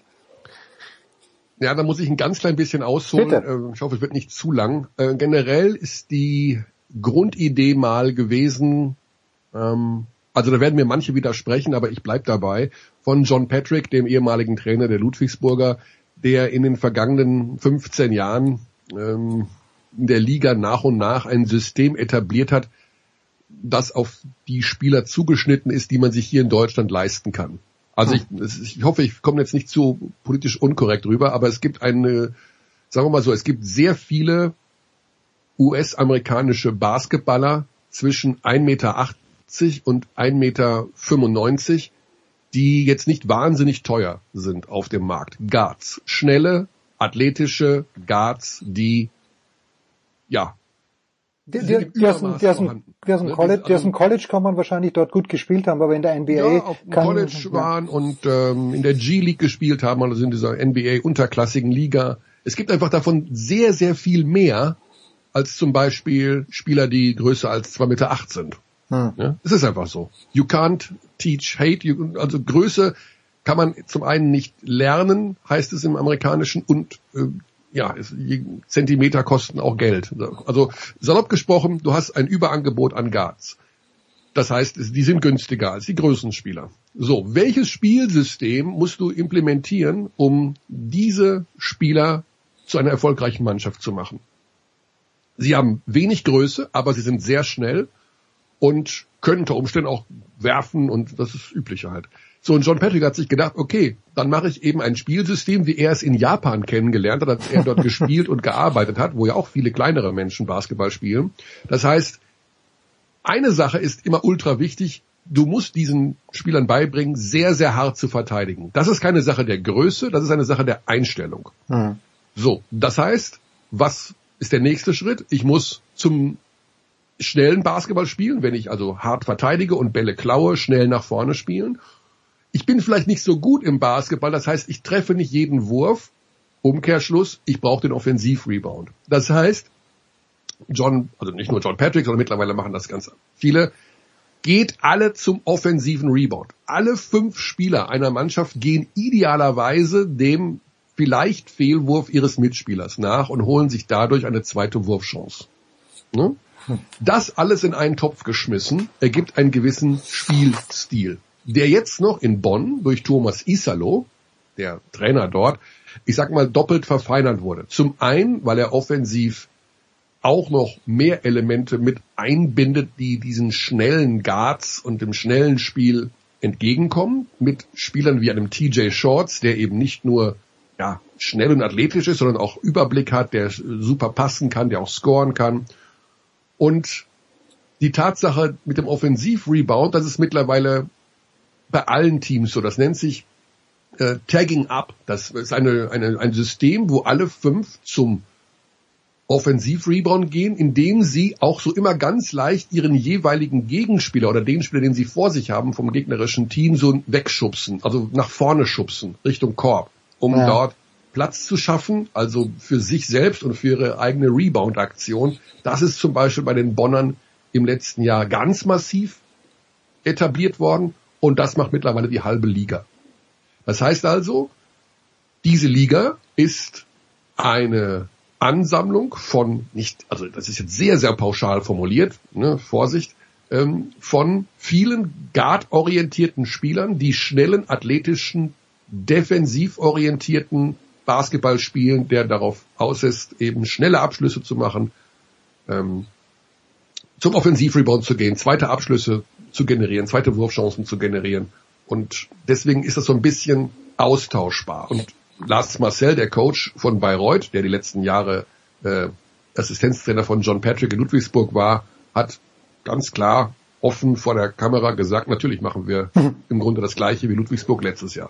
Also das setzt sich so ein bisschen durch und das ist durchaus in Ordnung und es ist eben darauf ausgerichtet, dass, ne, wie ich so Eingang sagte, es ein eher größeres Angebot an Spielern zwischen 1,80 und 1,95 gibt als von 2,6 Meter bis 2,18 Meter. Das hat mir jetzt so Lust gemacht. So auf die, ja, das hat mir ich, so ich bekomme jetzt bestimmt Gegenwind von manchen ja. totalen Nerds, aber Fakt ist, äh, es sieht doch bei manchen Vereinen immer relativ ähnlich aus mittlerweile. Und es werden momentan auch ähnliche Spieler auf dem Markt gesucht. Wir haben gerade von Bamberg gesprochen, die suchen im Grunde jetzt gerade den gleichen Spieler wie die Chemnitzer oder die Kreilsheimer. Also das ist schon, ähm, es ist schon offensichtlich, welcher, welche Art des Basketballs äh, sich momentan in Deutschland etabliert hat. Du hast mir jetzt richtig Lust auf die Bonner gemacht. Ich schaue jetzt dann gleich mal nach dem Spielplan ja. der, des FC Bayern. Ich war schon länger nicht mehr im Audi Dome, aber wenn Bonn gastiert und wenn das irgendwie funktioniert, dass ich dann da bin, dann werde ich da mal wieder hinschauen. So, Hast du noch irgendein Interesse an der NBA oder wollen wir dieses Thema Kyrie Irving einfach uh. einfach äh, beiseite lassen? Schmieder sagt ja immer, man muss äh, den den Spielern auch zugestehen, nichts zu sagen. Ähm, und Kyrie Irving sagt aber zu viel. Oder sagt ja. er nur das Falsche für unsere Blase? Also erstmal ist mein NBA-Interesse natürlich nach wie vor da. Bin auch Besitzer eines League-Passes und schaue jeden Morgen um halb acht, kann ich mir noch ein Spiel angucken und um fünf nach halb acht habe ich dann doch alle Ergebnisse schon gelesen. äh, ja, zu Kyrie Irving kann, würde ich mich sehr, sehr kurz halten, äh, indem ich sage, das ist natürlich ein ganz, ganz, ganz, ganz übler Mensch. Also wirklich, ich glaube, er ist ganz, ganz übel und dämlich. Also das oh, vor Corona ja schon. Ich meine, das ist jemand, der wirklich offensiv hier Flat Earth Theorien äh, ja. im Raum hat stehen lassen. Die Erde ist eine Scheibe äh, wer den ernst nimmt, wer dem eine Plattform gibt, eigentlich sollte man ihn gar nicht mehr zitieren. Ja, man sollte ihn entlassen, man sollte ihn, äh, also in, wenn ich in meiner, in meinem Unternehmen solche ähm, Dinge von mir gebe, dann werde ich entlassen. Das ist, weil es geschäftsschädigend für das Unternehmen ist und das ist völlig in Ordnung. Und eigentlich müsste man Kyrie Irving entlassen und ähm, nie wieder in irgendeiner ähm, Publikationen, ob Internet oder nicht, zu Wort kommen lassen. Der ist nicht ganz sauber im Kopf.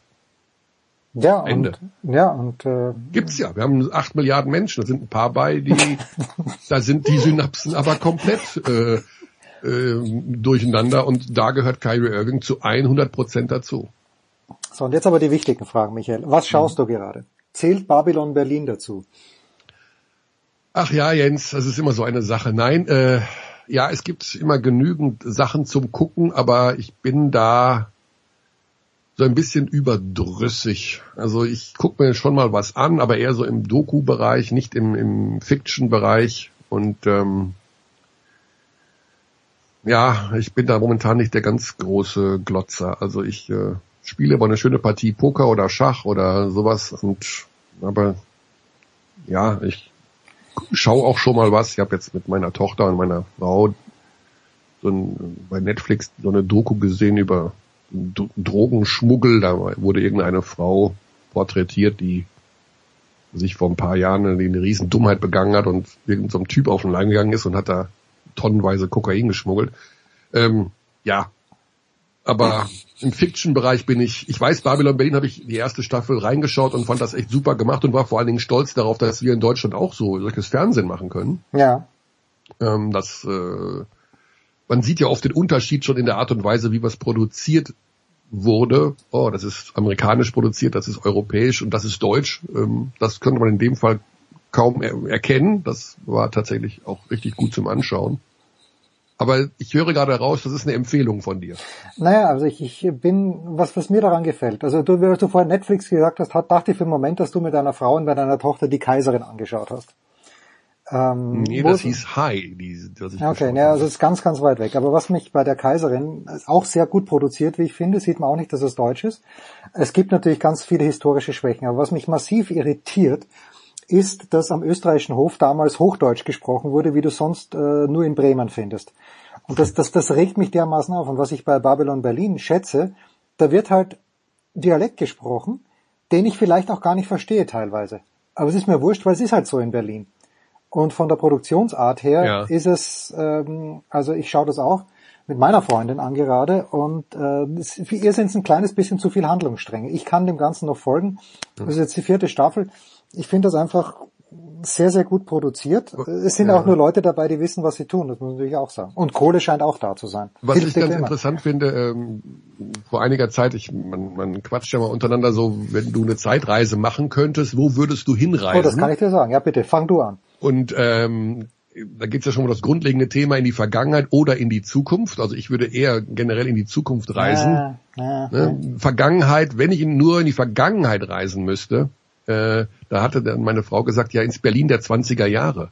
Und ich so, what? Also, what? also, äh, da ist ja nicht an jeder Ecke nur, äh, nur Spaß und Party und Tanzen und sowas, sondern das ist ja auch eine sehr arme Zeit Ja, gewesen. genau. Hunger, Und, Hunger, Schmutz, Hunger und ja. ähm, deswegen habe ich so gedacht, naja, dieses Babylon Berlin, das verklärt vielleicht so manches, aber ich, mittlerweile weiß ich ja, da werden ja auch alle möglichen Themen abgehandelt. Ähm, deswegen käme das für mich nie in Frage, ins Berlin der 20er Jahre zu reisen. Wenn ich einmal die Möglichkeit auf eine Zeitreise habe, würde ich wahrscheinlich eher ja doch ins alte Ägypten oder irgendwie sowas, wo man denkt, naja, das ist einfach schon mal Ah, noch mal 2000, 3000 Jahre weiter zurück. Das ist dann vielleicht doch ein bisschen spannender noch als äh, einfach nur 100 Jahre zurück. Ich glaube, äh, Michael, Aber- damals äh, die Brutalität, die da geherrscht hat, ich Ja. glaube glaub nicht, dass die leicht auszuhalten gewesen wäre.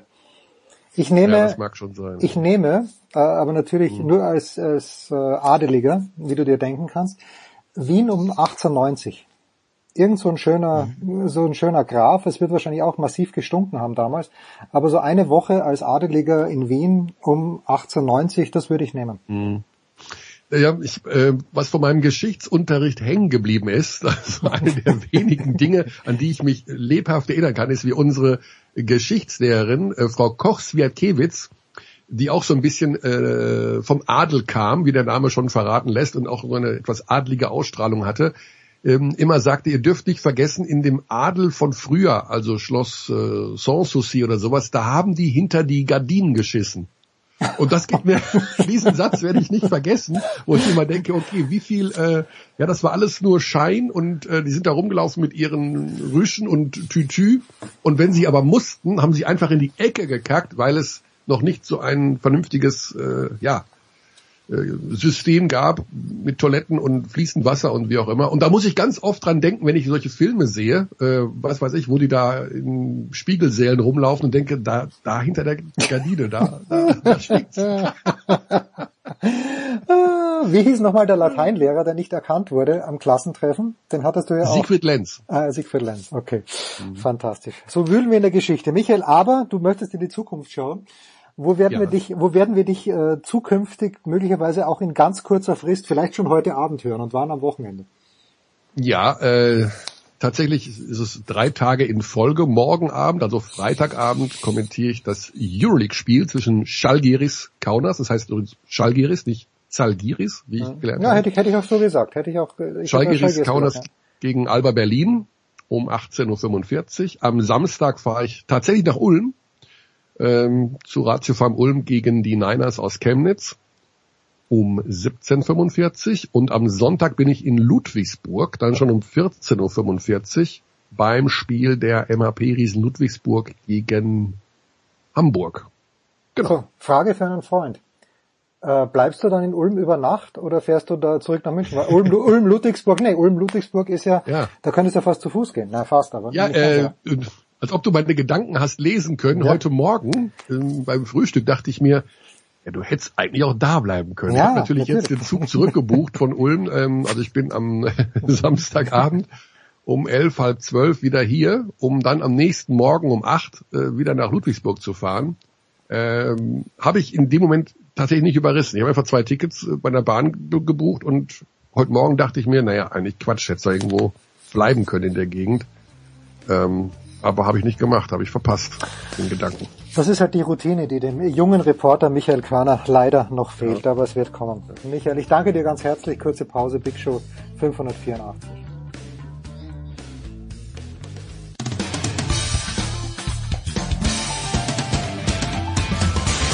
Hey, I'm Jeannie Bouchard, and you're listening to Sports Radio 360.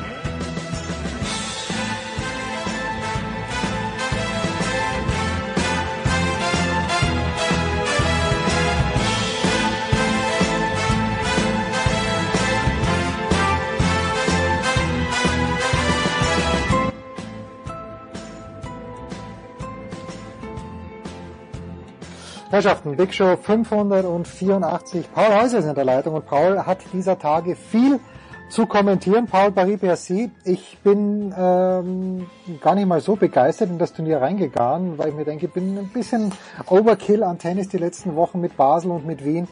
Aber was soll ich dir sagen? Äh, es ist, es, die, die Ereignisse überschlagen sich. Womit wollen wir beginnen? Mit Gilles Simon, mit Rafael Nadal, mit Daniel Medvedev oder hast du noch was anderes? Ja, allez, Gelou. Also müssen wir damit beginnen. Ja. Salut, bonjour an unsere Zuhörer. Ja. Es ist so eine gute Geschichte. Es ist, es ist auch eine Geschichte irgendwie fürs Herz, oder? Es ist, es ist was, ja, es, der Tennissport ist manchmal kompliziert. Der Tennissport ist auch manchmal, ja, vielleicht für viele ein bisschen eintönig. Wenn man Simon sieht, mit den Möglichkeiten, die er hat, der kann jetzt nicht mal schnell den Gegner vom Platz fegen. Das geht einfach nicht. Dafür hat er nicht die Möglichkeiten. Aber er nimmt dem Gegner so ein bisschen die, die Waffen weg. Und er hat es doch mal geschafft, ich glaube, es war bei den Australian Open, dass er aus Djokovic 100 Unforced Errors, ja. gut, es waren fünf Sätze, aber 100 Unforced Errors aus Djokovic herauszupressen, herauszukitzeln, das war schon auch ein ganz spezielles Kunststück. Was hatte der für Matches? Und immer wieder diese, diese Rallyes, über 30 Schläge, Wahnsinn. Und dass er auf seine alten Tage es schafft, mit der Weltranglistenposition 188, das müssen wir nochmal dazu sagen, erst Andy Murray zu schlagen, der 6-3-5-3 vorne war und aufs Match serviert und dann irgendwie die, die Flatter bekommt, auch irgendwie mit dem Publikum, mit den verrückten Franzosen überhaupt nicht mehr klarkam, schlecht aufgeschlagen hat, die Vorhand ist ihm weggebrochen, aber dass er danach, nachdem er Murray schlägt, nun auch noch Taylor Fritz, Nummer 11 der Welt, der hier auch noch um die ATP Finals mitkämpft, dass er den schlägt in drei Stunden, sieben Minuten. Es ist schon wirklich verrückt. Simon, 37 Jahre jung, der wird Ende Dezember 38. Also, wenn man da sieht, teilweise die zweiten Einwürfe, und das sind Einwürfe, das ist, das ist ja kein Aufschlag ja. mehr. Und dann fragt man sich, okay, Fritz, wie du sagst, auf der anderen Seite, für den geht's darum, der gewinnt Indian Wells, der gewinnt Tokio. Er könnte noch hm, zu den Finals fahren. Er hat die letzten Wochen sehr müde ausgeschaut. Also in Wien haben wir ja gesehen gegen Shapovalov, äh, das, das hat nicht mehr geschmeidig ausgeschaut. Das hat er auch verloren. Aber das kann nicht sein, dass er gegen Simon verliert. Das Publikum war fantastisch, muss man wirklich sagen. Es war ja auch gegen Murray schon fantastisch. Murray ja auch komplett fertig im dritten Satz dann. Ich weiß nicht, ob er körperlich was gehabt hat oder keine Lust mehr gehabt hat. Aber Simon, und dann denkst du immer, der, der kann den Ball eigentlich nur reinspielen, aber gerade in der Endphase gegen Fritz hat er dann schon auch im Rahmen seiner Möglichkeiten ein bisschen, ja. an, bisschen angedrückt und das hat einfach gereicht für, für Fritz. Und das ist dann auf der anderen Seite aber auch ein Armutszeugnis für Taylor Fritz, wo ich ja sowieso nicht ja. ein ganz großer Fan bin, weil wenn ich sehe, wie der in Wimbledon gegen Nadal dieses Match nicht gewonnen hat, Nadal konnte keinen ersten Aufschlag machen, ab Mitte zweiten Satz, weil er eben da seine, was war es nochmal, sein Bauchmuskel gezerrt hatte. Äh, bisschen enttäuschend, aber eine mhm. wunderbare mhm. Geschichte für, für Gilles Simon. Ja, Gefällt mir sehr, sehr gut, ja. Genau, und ja, und es ist dann schon dieses, also es ist ja nicht so, dass der gar keine Winner produziert. Genau, genau. Ähm, er hat manchmal dann diese Konterschläge, diese geilen Konterschläge drin, wo er mit dem Tempo des Gegners arbeitet. Und dann taucht er auch äh, sehr gut am Netz vorne auf. Und der spielt einfach so schlau, so, so clever, hat einfach die, die richtige Shot Selection im richtigen Moment packt dazu. Und trotzdem ist es genauso, wie du sagst. Für Taylor Fritz ist es wirklich erschreckend. Ich habe auch die Box gesehen. Michael Russell sah da drin, saß da drin, der Physio. Die haben sich gedacht, ey, das gibt es nicht. Das ist wieder so ein Match, das darf er einfach nicht verlieren. Ja. Und ja, dann stimmt auch, ja, der, der wirkt dann auch von der Körpersprache her, er gibt sich da so ein bisschen seinem Schicksal. Ich glaube, dieses Spiel mit dem, mit dem Publikum, das macht, das ist für viele schon, schon ganz speziell in, in so einer Halle in Paris-Bercy. Wir erinnern uns vor einem Jahr, Alcaraz hat ja da auch wirklich einen Abend des Schreckens erlebt gegen, gegen Gaston, ja. gegen Hugo Gaston das war, da hat er eine Phase gehabt, wo er gar nichts getroffen hat. 17 Punkte in Folge von Gaston, ein Match, das Alcaraz gewinnen muss, ist ihm da weggelaufen. Gut, ein Jahr später ist er die Nummer eins der Welt. Aber, also, das will ich damit sagen, dass ein Murray so einbricht, mit ja. seiner Erfahrung, dreimaliger Grand Slam Champion, Nummer eins der Welt, was hat er alles schon gesehen? Aber der kam nicht zurecht, hat gesagt, die haben mich auch ein bisschen beleidigt. Und er hat völlig den Faden verloren, Murray. Und auch ein Taylor Fritz, denkt man, der hat jetzt Indian Wells in diesem Jahr gewonnen. Das ist schon erstaunlich, aber das zeigt, wie speziell diese Atmosphäre ist, wenn du gegen einen Franzosen, gegen so einen Helden spielst. Und Paris-Bercy hat da eine besondere Energie.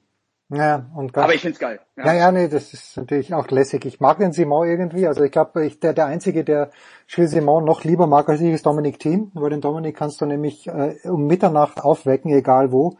Gegen Simon hat er noch immer gewonnen, weil der genau dieses Spiel hat. Aber der Simon irgendwie ist, ist ja lässig zum Zuschauen. Wer sich auch gefreut hat, ist wahrscheinlich Felix Auger aliasim. Gegen den spielt er nämlich heute, wird er schon ja. gespielt haben, glaube ich. Ja. Äh, aber also bei Felix, wird, ja bitte. Ja, aber da wird es zu Ende gehen. Das können wir, ja, das können wir, glaube ich, äh, das können wir, glaube ich, so sagen. Ja, es also, ist ja lustig. Heute wird die Karriere zu Ende gehen. Ha, hast du gestern Felix gehabt gegen äh, Michael Ümer ja. oder was oder was der Stefan? Äh, du, du hattest den, ja. Und da frage ich, ich hatte ja, ihn bis zum bis zum zweiten Satz und Stefan hat dann hat dann den dritten übernommen. Also da war es ja dann auch richtig krass nochmal mit äh, Tiebreak und so. Aber Ümer muss das Match natürlich gewinnen, hat 4-1 im zweiten, zum Doppel, ja. genau, hat Möglichkeiten zum 5-1 zum Doppelbreak und ja verliert dann auch den Faden auf diesem Einser Humer hat wirklich, er war genau der richtige Gegner in diesem Moment für Auger Aliassim, der, der einfach nicht mehr diese Frische hatte nach, nach drei Wochen und 13 Siegen am, am Stück. War der so ein bisschen vom Kopf her leer, hatte ich das Gefühl. Und Humer hat eben genau wie ein Simon die Fehler aus, ja. aus Aliassim, Auger Aliassim rausgekitzelt. Ja, und plötzlich Auger Aliassim hat dann ein bisschen stoppt, ein bisschen probiert, Humer lässt was liegen und das ganze Match wird nochmal spannend und kippt. Also crazy. Aber es sind die schönsten Siege und da zeigt halt auch Auger Aliassim, er ist mittlerweile bereit, da auch diese schmutzigen Siege richtig anzunehmen, da, da reinzugehen und ja, der hat einen Lauf, 14 Siege. Ich sag's euch, also wenn der, wenn der jetzt, äh, jetzt hat er vielleicht ein Wellness-Match gegen Simon, den musst du erstmal in der Halle, dann, wenn der angeknipst ist, musst du den erstmal stoppen. Also wie der Alcaraz da auch den Schläger aus der Hand genommen hat und ihn, ihn dominiert hat in Basel. Ich würde jetzt sagen, für mich wäre er sogar noch vor Djokovic. Der hat wahrscheinlich, Djokovic hat die Frische mehr, aber Ogier Aliassim ist für mich trotzdem der heißeste Spieler und wenn der jetzt in die Finals dann wieder mit einer Woche Pause reingeht, wäre er sogar mein Top-Favorit. Ja, so weit möchte ich nicht gehen, aber gut, weil okay. ich war ja vor einem Jahr, war ich wirklich down on Felix, weil er damals, glaube ich, waren es neun Final, äh, Finali, die er gespielt hat, nicht gewonnen hat. Jetzt hat er seine letzten vier gewonnen, wenn ich richtig auf dem Zettel habe, Rotterdam gewonnen, klar, gegen Tsitsipas, erster Turniersieg. Ja. Und äh, ja, jetzt eine Niederlage war drin. Hat, hat er eine Finalniederlage gehabt zwischendurch? Ja, gegen Rublev hat er verloren, danach, ich glaube, es war Marseille. nach, nach, nach Rotterdam hat er eins, ah, okay. verloren, ja, okay. knapp verloren. Aber ja, okay, jetzt hat er vier Turniersiege, ist alles gut. Ja, genau. Und, oh. und vorher waren es acht, acht Finalniederlagen okay. und das aber auch mit 0 zu 16 Sätzen. Also das war wirklich ein Finaltrauma, muss man sagen. Ja. ja, und der hat jetzt natürlich eine spannende Auslosung, weil Simon glaube ich auch, dass er gewinnen wird, auch wenn er natürlich müde ist, aber Simon muss ja noch müder sein. Und dann hätte er im Viertelfinale entweder Deminor oder Tiafoe. Und im Halbfinale mhm. äh, oben wieder Alcaraz, irgendwie liegt ihm der Alcaraz, warum auch immer, vielleicht passen ja, die Spielstile ja. zusammen. Oder, oder Rune. Ja. ja, und Rune, das ist das nächste. Rune führt sich jeden Tag auf. Gestern äh, gegen, gegen Hubi vielleicht nicht, gegen Hurkacz gewinnt er ganz glatt, aber gegen Wawrinka führt er sich auf. Und äh, du hast ihn ja in Basel auch kommentiert. Ich mag den irgendwie. Wir haben ihn in München gemeinsam gesehen. Also ich mag unheimlich, ja. wie er spielt. Ich finde auch den Biss, den er hat, gut. Aber schon langsam sag ich, pass auf, Holger, beruhig dich mal ein bisschen. Weil es ist, ist ein bisschen zu viel, dass immer was los ist. Im Finale von Basel beschimpft er den Lajani. Am Montag führt er sich so auf, dass der Stan zu ihm sagt, äh, äh, ja, führ dich nicht auf wie ein Baby. Äh, ist ein bisschen schwierig mhm. mit ihm. Wie siehst du denn? Er muss aufpassen. Also, äh, wir hatten Lars Übel. Ah ja, stimmt, du hast mit Lars kommentiert. Dienstag ja. war es bei uns, ja genau. Und da habe ich ihn auch zu Holger Rune gefragt und so, ja, natürlich, diese äh, jungen Kerle. Er hat jetzt den Namen nicht in den Mund genommen, aber äh, ich musste sofort bei dem, was er gesagt hat, an einen Zverev, an, auch an Medvedev und an Tsitsipas denken.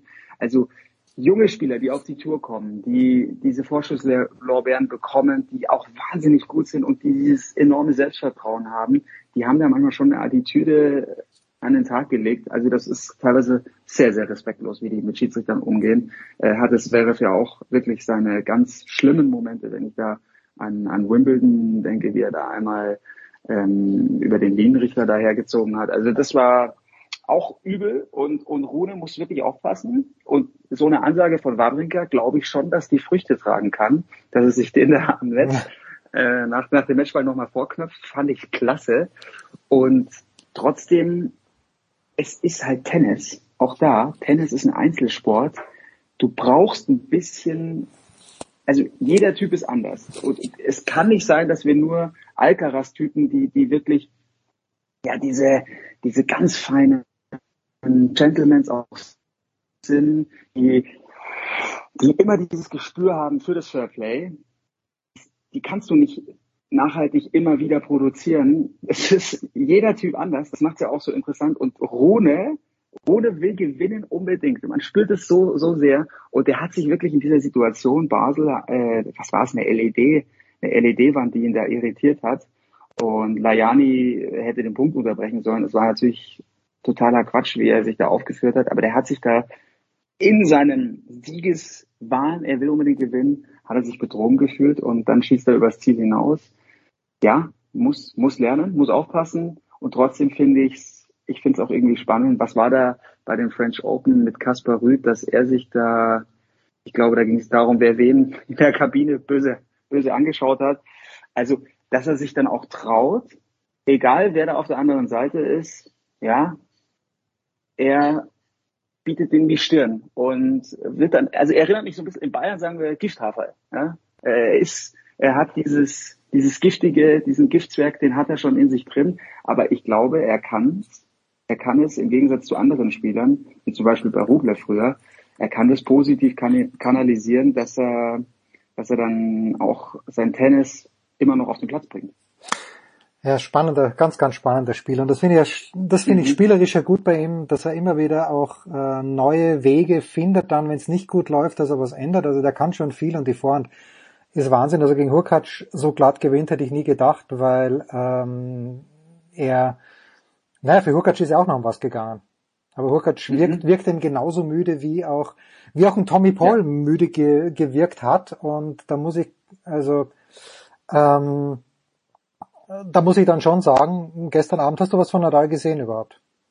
Ja, bisschen, bisschen äh, gesehen und ja, Tommy Paul war der erwartet schwere Gegner. Der dritte Satz ist natürlich erschreckend, dass ja, dann also 1 äh, zu Ende geht, ja. Ich habe Nadal noch nie so fertig gesehen. Ratlos, mhm. er, hat, er, hat, also er hat fast krank ausgeschaut, eingefallene Wangen. Er hat geschwitzt wie ihr, er hat komplett auf seine Rituale verzichtet und äh, hat das dann halt 6-1 verloren. Er hätte noch mal eine Chance gehabt, zurückzukommen. Das war, glaube ich, das ist gestanden 2-1 für Paul und oder 3-1 und da hat Paul ja, 40-0 bei eigenem Ausschlag gehabt und dann hat er das irgendwie äh, zwei starke Returns von Nadal äh, und, und das hat dann nicht gut funktioniert, aber da hast du halt echt gesehen, an so ein, der, der Boden soll relativ schnell sein in Paris-Bercy. Und da hast du halt gesehen, wenn man ihm die Zeit nimmt, und das hat Paul super gemacht gestern, dann war er so oft zu spät, es waren ein paar Mal Versuche, Aufschlag Wolle, äh, und mhm. da, da ist er nicht mal bis zur T-Linie vorgekommen, ist der Ball schon neben ihm wieder eingeschlagen. Und das, äh, ich habe gedacht, er wird für Turin jetzt vielleicht rausziehen, aber ich habe jetzt gerade gelesen, in der Pressekonferenz hat er gesagt, naja, er freut sich auf Turin, wird vielleicht schon ein bisschen früher hinfahren, damit mhm. er mit jemandem trainieren kann. Das hat mich überrascht. Mhm. Ja, bei uns wurde auch spekuliert, Marcel hat sich auch gedacht, äh, der wird dann Turin absagen, wenn er jetzt hier eingeht. Er ist eingegangen, ja. aber ja, ein Mann, ein Wort. Er hat gesagt, er spielt Paris und die Finals und für uns natürlich toll. Ich bin, ich finde, das ist ein hochinteressantes Feld. Gerade natürlich besonders im Fokus Djokovic, Alcaraz, aber dann hast du eben auch noch einen Nadal dabei und du hast Felix Auger aliassime, der mit so viel Schwung daherkommt. Bin gespannt, wie die wie die Gruppenauslosung dann ausschaut.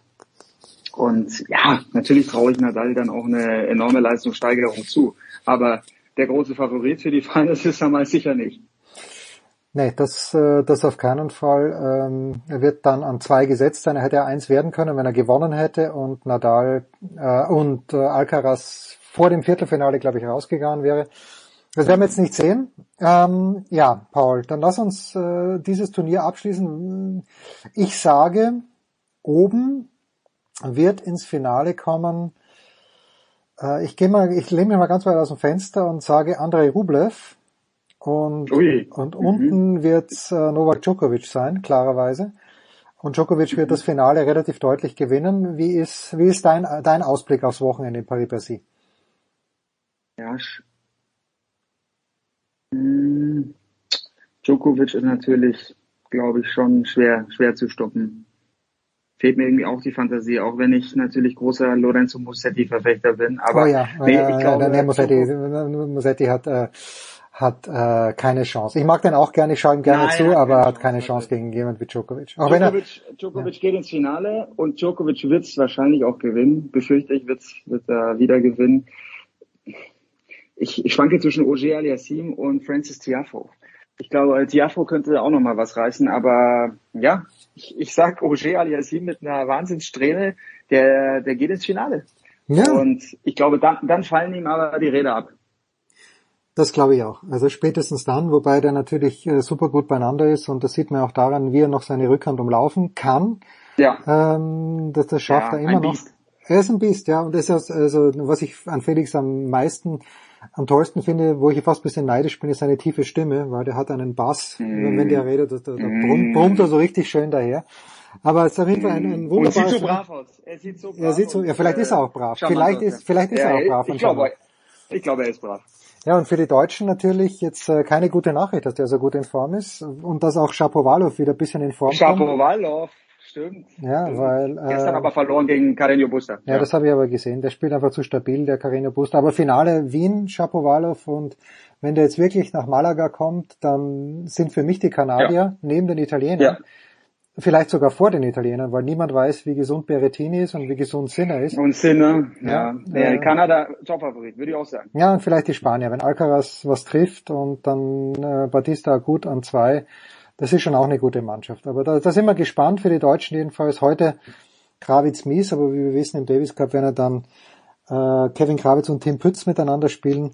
Aber heute nochmal Krawitz Mies in Paris-Bercy gegen Horacio Sebastos, wie du mir beigebracht hast, und Marcel mhm. Granollers. Wird spannend werden. Paul, wann, wann bist du heute im Einsatz und wer wirst du auch das Wochenende begleiten?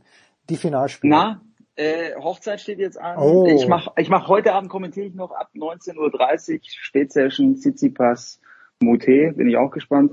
Und ja, dann, ich glaube, Freitag ist Hempeloni Marcello und Samstag, Sonntag dann Marcello. Naja, na gut. Das äh, werde ich natürlich minutiös und jeden einzelnen Ballwechsel verfolgen. Das war's, die Big Show 584. Äh, danke nochmal Nicole, allen, die dabei waren. Danke Paul nächste Woche wieder. Das war die Big Show auf Sportradio 360.de. Folgen Sie uns auf Twitter, klicken Sie den Gefällt mir Button auf unserer Facebook-Seite und abonnieren Sie uns via RSS-Feed oder auf iTunes. Die nächste Ausgabe der Big Show gibt es am kommenden Donnerstag. Bis dahin sollten Sie die Zeit nutzen und die weiteren Angebote auf sportradio360.de wahrnehmen. Play Ball! Da ist gar nichts toll!